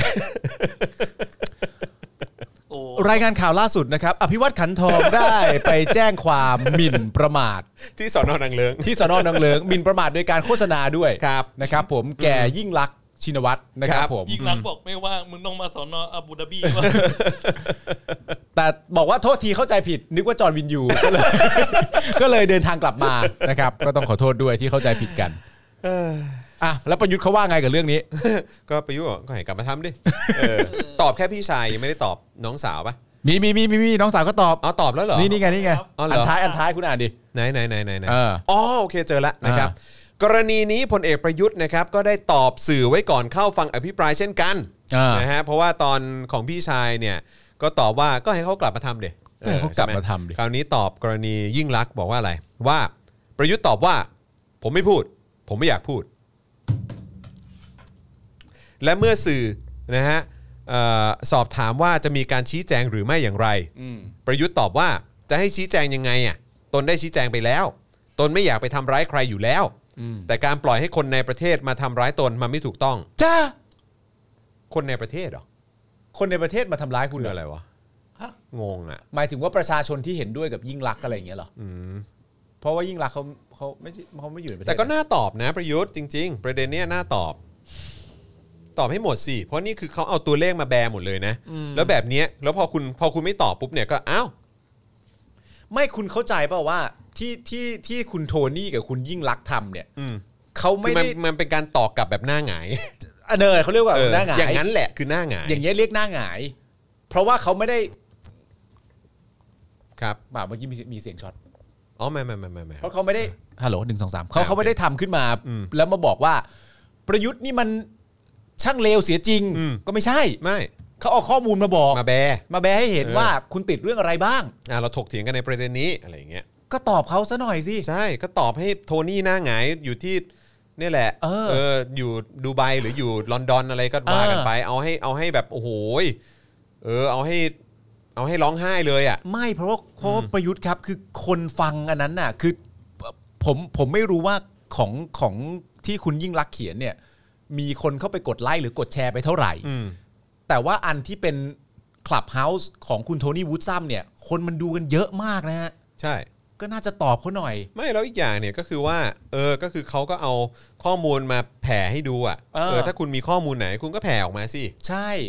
จริง ๆ มันก็ไม่น่ายากนะ แล้วคือแล้วคือถามว่า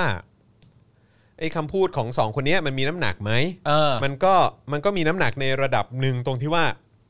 เขาก็เป็นอดีตนายกรัฐมนตรีทั้งคู่อะเนาะ ไม่แล้วมันมีน้ำหนักด้วยตรงที่ว่าสิ่งที่ออกมาพูดเนี่ยมันเป็นข้อมูลไง ใช่ไงแล้วเขาก็เอา นจึง ข้อ มี มูล น้ำหนัก ก็เอาข้อมูลมามาถกเถียงไง อันเนี้ยหน้าหงายได้ ใช่แล้วก็คือเขาก็เอาข้อมูลมาให้สาธารณะได้ เออ ได้พิจารณาและในฝั่งของเขา ใช่ คุณเองเนี่ยก็ควรจะทำเออ เพราะตอนนี้คุณถือเงินภาษีประชาชนอยู่ แล้วคุณ ใช่ ก็ได้สร้างหนี้ให้กับประชาชนเนี่ย เออ มาเยอะแยะมากมาย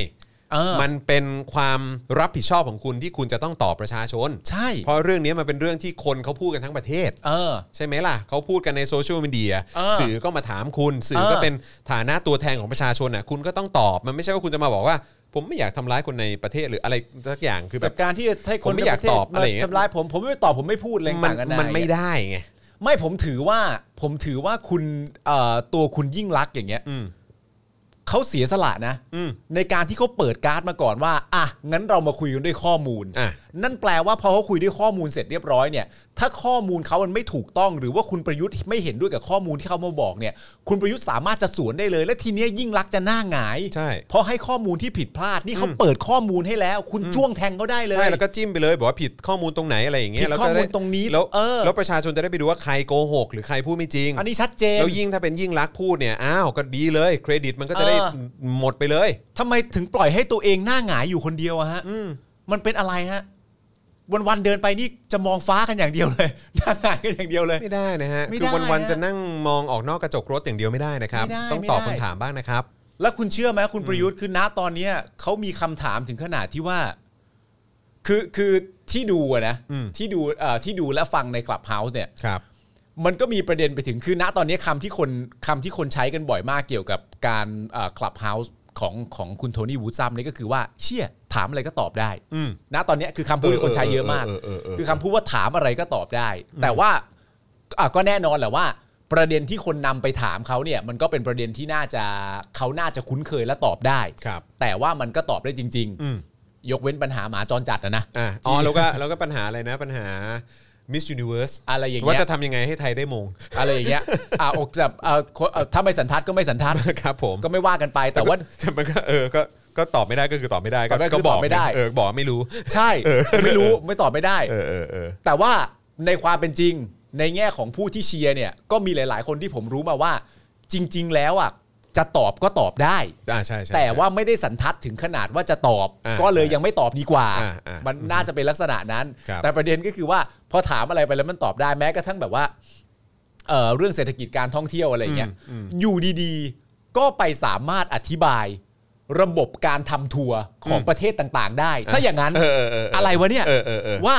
ระบบการทำทัวร์สมมติประเทศไทยเป็นอย่างนี้เสร็จเรียบร้อย อืม ในอดีตทัวร์จากต่างประเทศอาจจะคุ้นเคยในการมาเมืองไทย อืม พอไม่มาเสร็จเรียบร้อยเนี่ยเขาก็ต้อง move on ไปทำโปรแกรมทัวร์ อืม ให้กับประเทศต่าง อืม ๆ เมื่อ move on ไปทำโปรแกรมทัวร์นั่นแปลว่าบริษัททัวร์ก็ต้องโฟกัสกับประเทศนั้น อืม กว่าจะวนกลับมาโฟกัสที่ประเทศไทยอ่ะมันเมื่อไหร่ อ่า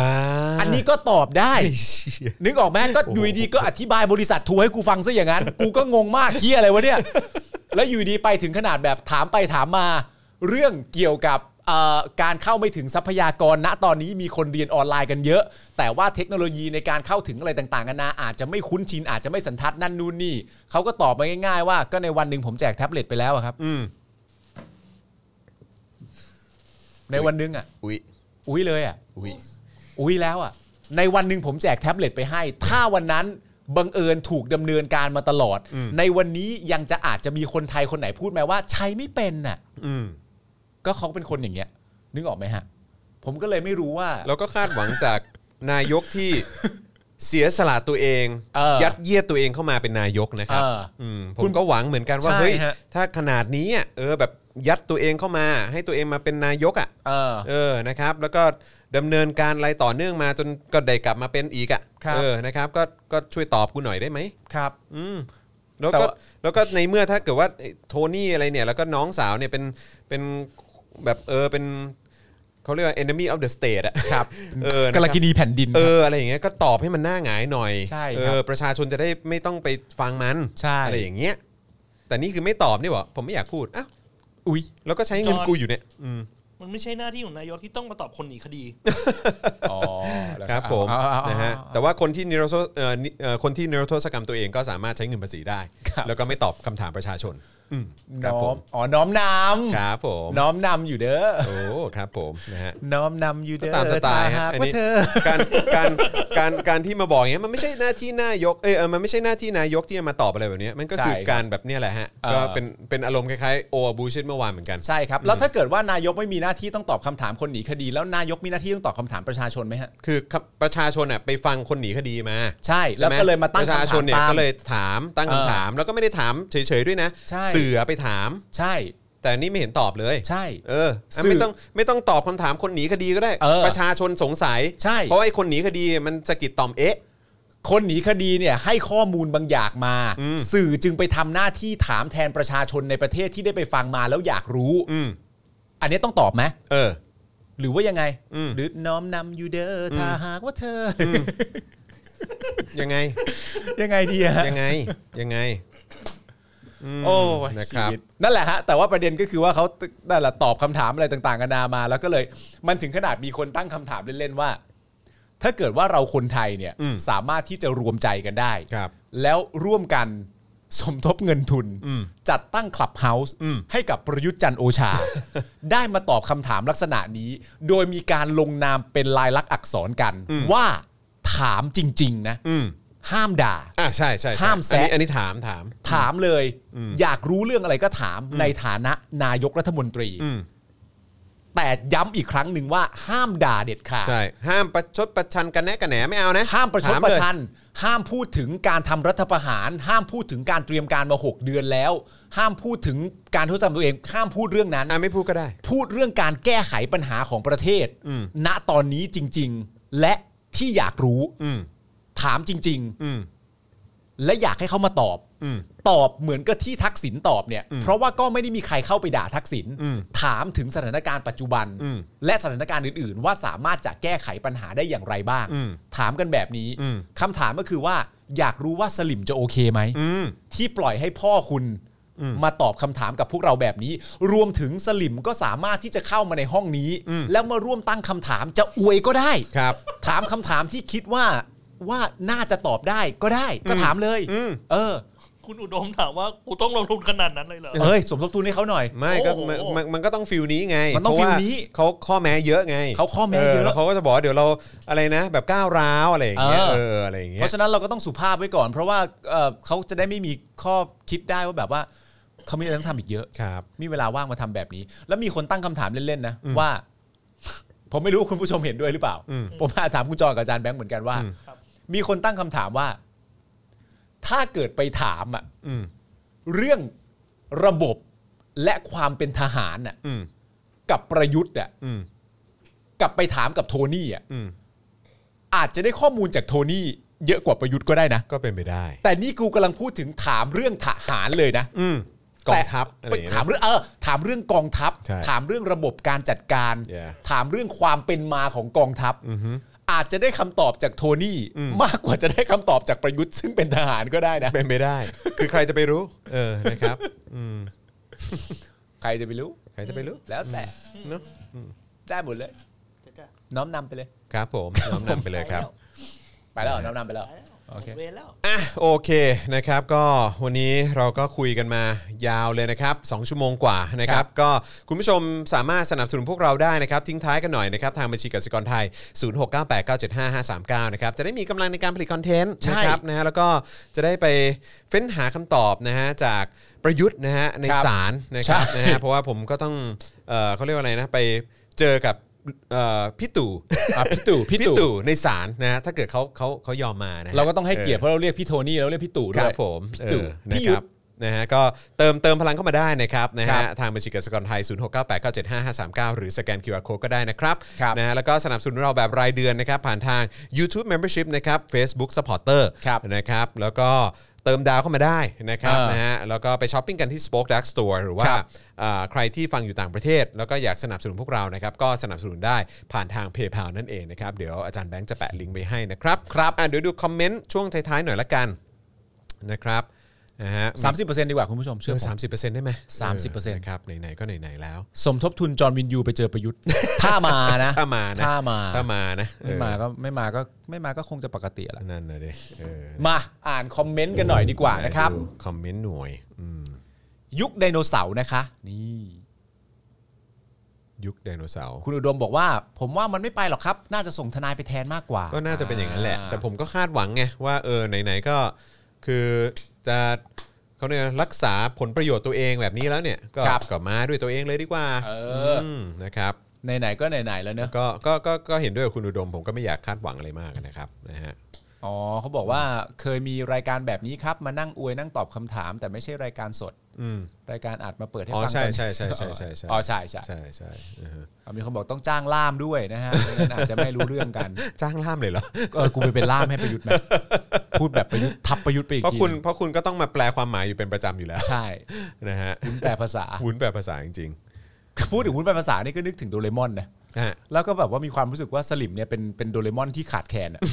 คือไม่ว่าจะหยิบอะไรออกมาจากกระเป๋าหน้าท้องก็จำนำข้าว มึงหยิบอันอื่นบ้างสิ เออได้ไหมอ่ะ เออตั้งเยอะตั้งแยะ ได้โปรดอืมนะ โด ค เร รับ มอนโดเรมอนขาดแคลน โดเรมอนขาดแคลนนะครับนะฮะเอ่อเขาเขินเขาอายละมั้งอืมนะครับ ไม่ทราบว่าคุณจอมไปสามหรือยังยังเขายังไม่เอ่อยังยังครับยังครับตอนนี้เอ่อเดี๋ยวทางทางทนายก็จะส่งรายละเอียดนะครับ แล้วก็อะไรต่างๆเนี่ยนะครับ ไปให้ทางอายการก่อนนะครับ ครับผม นะฮะอืมนะฮะไหนดูคอมเมนต์หน่อยสินะครับเอ่อคุณธนวัฒน์บอกว่าพี่ครับ มีข่าวจากเมื่อวานตอนบ่าย 3 ครับ นายกมาเล แล้วก็คณะรัฐมนตรีทั้งคณะจะไม่รับเงินเดือนเป็นเวลา 3 เดือน เริ่มตั้งแต่มิยอ 64 แล้วเอาเงินเดือนทั้งหมดไปรวมเป็นกองทุนต้านโควิดใช่ไหม ครับ ที่มาเลเซียครับ พี่มีความคิดเห็นอย่างไรครับ ก็มาเลเซียครับ ครับ นะฮะคือผมว่าคงไม่เกิดอะไรแบบนี้มั้ง ผมยังพยายามตามข่าวว่าเออรัฐบาลไทยหรือว่าพลเอกประยุทธ์ทำแบบนั้นหรือเปล่านะครับ ผมก็ไม่ชัวร์เหมือนกันเออใครทราบพอจะเล่าให้ฟังได้ไหมครับอืมนะครับ ว่าประยุทธ์ทำไหมอะเหรอ ทำหรือเปล่านะฮะม ตอนนี้ไฟเซอร์ผ่านไทยไปเรียบร้อย เอาไม่ใช่ ไม่ใช่สิ เฮ้ยเขาบอกว่าตู่กำลังพูดอยู่นะตอนนี้เลยครับ เหรอพูดว่าอะไรอ่ะ เขาบอกว่าพูดเรื่องเขากำลังโม้เรื่องอะไรนะ โม้เรื่อง WHO ให้การรับรองครับ มาแจ๋วแหววไปเลยจ้า ครับผม แจ๋วแหววไปเลยจ้า ครับ ครับผมซอมเบิงอยู่เด้อ เออ เพื่อนเล่าให้ฟังว่าโพสต์ด่ารัฐบาลแล้วโดนบล็อกเฟซสามวัน เออ อ๋อทำไมพี่ปาล์มเชียร์ลิเวอร์พูลครับเอาแล้วไงล่ะเรื่องใหญ่แล้ว คุณพิรพงศ์บอกว่าทันดราม่าโรงเรียนกรุงเทพคริสเตียนเมื่อวันก่อนไหมครับ ที่เอาอ๋อเอออันนี้อันนี้อันนี้ไม่ทราบครับคุณพิ ไม่ รพงศ์ ทราบครับ นะครับ ประยุทธ์สละตัวเองมาเป็นกบฏนะครับอ๋อโอเค ครับอ๋อแล้วก็เอ่ออัปเดตด้วยนะครับว่าพรุ่งนี้พรุ่งนี้ไม่มี ใช่ครับ ไม่มี Daily Topics นะครับ ครับ นะฮะเพราะฉะนั้นก็จะเอ่อหยุด 1 วัน พรุ่งนี้มีอะไรออนไหมของทางสป็อก พรุ่งนี้ไม่มีแต่ว่าวันศุกร์เนี่ยแน่นเลย โอเค วันศุกร์นี่แน่นเลยนะครับวันศุกร์นี่ก็จะมีเช้ามาก็จะเป็นเจาะข่าวตื้น ครับ ต่อด้วยวาสนาละวาดซึ่งเทปนี้ อ่านี่ นี่แนะนำเลยนะครับเจ้มจนจริง ครับ ๆนะครับเตรียมตัวเลยเพราะว่าจะเป็นการย้อนวันวานนะครับของเอ่อเขาเรียกว่าอะไรอ่ะไอเทียนอันเหมือน า เออ นะครับ นะฮะ ดูเหตุการณ์ตอนนั้น มองจีนวันนี้นะครับ ครับ มองไทยด้วย ครับผม นะครับ นะฮะ แล้วก็เอิ่มตอน แล้วก็ในเวลาเดียวกันเนี่ย ก็จะมีโค้ชแขกด้วย ครับผม นะครับ แล้วก็พอตอนเย็นก็จะเป็น Daily Topics กับพี่แขกคำปากานั่นเองนะครับ ครับผมมีคนโอนให้ 1,000 บาทเป็นค่าน้ำมันรถไปสารนะครับ โอ้โห ขอบคุณมากครับ ขอบคุณครับ อืมเลเกอร์จะไหวไหม ไหนฮะ เมื่อกี้มีคนถาม เลเกอร์จะไหวไหม ไม่นะเออไม่ไม่ไหวนะฮะถ้าไม่มีแอนโทนีเดวิสก็ไม่น่าจะไหวนะครับ อ้าวก็แต่ก็มีนี่ไม่ใช่เหรอ ก็มีลาบอนเนี่ย โอ้ยตอนนี้ทีมทุกทีมมันกลายเป็นทีมดูโอหมดแล้ว อ๋อ ต้องดูโอด้วยเห เล รอบ อนคนเดียวบอกเลบอนคอยออกมาบอกว่าร่างกายผมจะไม่กลับมาเป็นสู่สภาพร้อยเปอร์เซ็นต์อีกต่อไป อ๋ออ๋อเหรอ ตัวเลบอนพูดเอง โอ้โหเลบรอนยังพูดเลยเนาะ ครับผม นะครับนะฮะเอ่อสรุปวัคซีนมีกี่ตัว ตอนนี้ก็เท่าที่เราทราบก็คือมีซีโนแ a คกับแอสตราเซเนกา และ Sinopharm ซีโนฟาร์มมาหรือยัง ไม่รู้ เออนะครับนะฮะ เย่มีเจอข่าวตื้นนะขอบคุณ เย่ นะครับนะฮะเออใช่อยากฟังครูทอมรีวิวอเมริกา มาก เออใช่ผมก็อยากฟังเหมือนกัน คิดถึงครูทอมมาก แต่ครูทอมวันนี้เห็นโพสต์นะเห็นโพสต์ว่าแบบว่าเหมือนแบบ อยากกลับอเมริกา กูฮาชิบหายเลย ฮาเลยแล้วก็แบบว่า แม่งเครื่องเพึ่งลง เออมีภาพแบบถ่ายสายพานแล้วก็ถึงแล้วนะครับ แล้วก็เป็นแบบเหมือนร้องไห้อะ ทำไมมันแบบ แบบแบบอารมณ์แบบถึงไม่แล้วถึงอเมริกานะครับได้ไปฉีดไฟเซอร์นั้นดูนนี่อะไรอย่างเงี้ย เออเออ แล้วพอประกาศไปเนี่ยถึงไทยแล้วครับ ผมถึงไทยแล้วครับ ครับผม ถึงไทยแล้วครับ จ้างงานได้นะครับ นะฮะ เออ คุณแทนหรือเปล่าบอกว่าขอแจ้งว่าจะมีการชุมนุมที่ Victoria Park ฮ่องกงรำลึกเหตุการณ์สังหารหมู่ครับ มีการคาดการณ์ว่าจะมีการสลายการชุมนุมด้วยเออนะครับก็เป็นไป ครั ได้ บผม เป็นไปได้สูงเลยนะครับ อ่า โอเค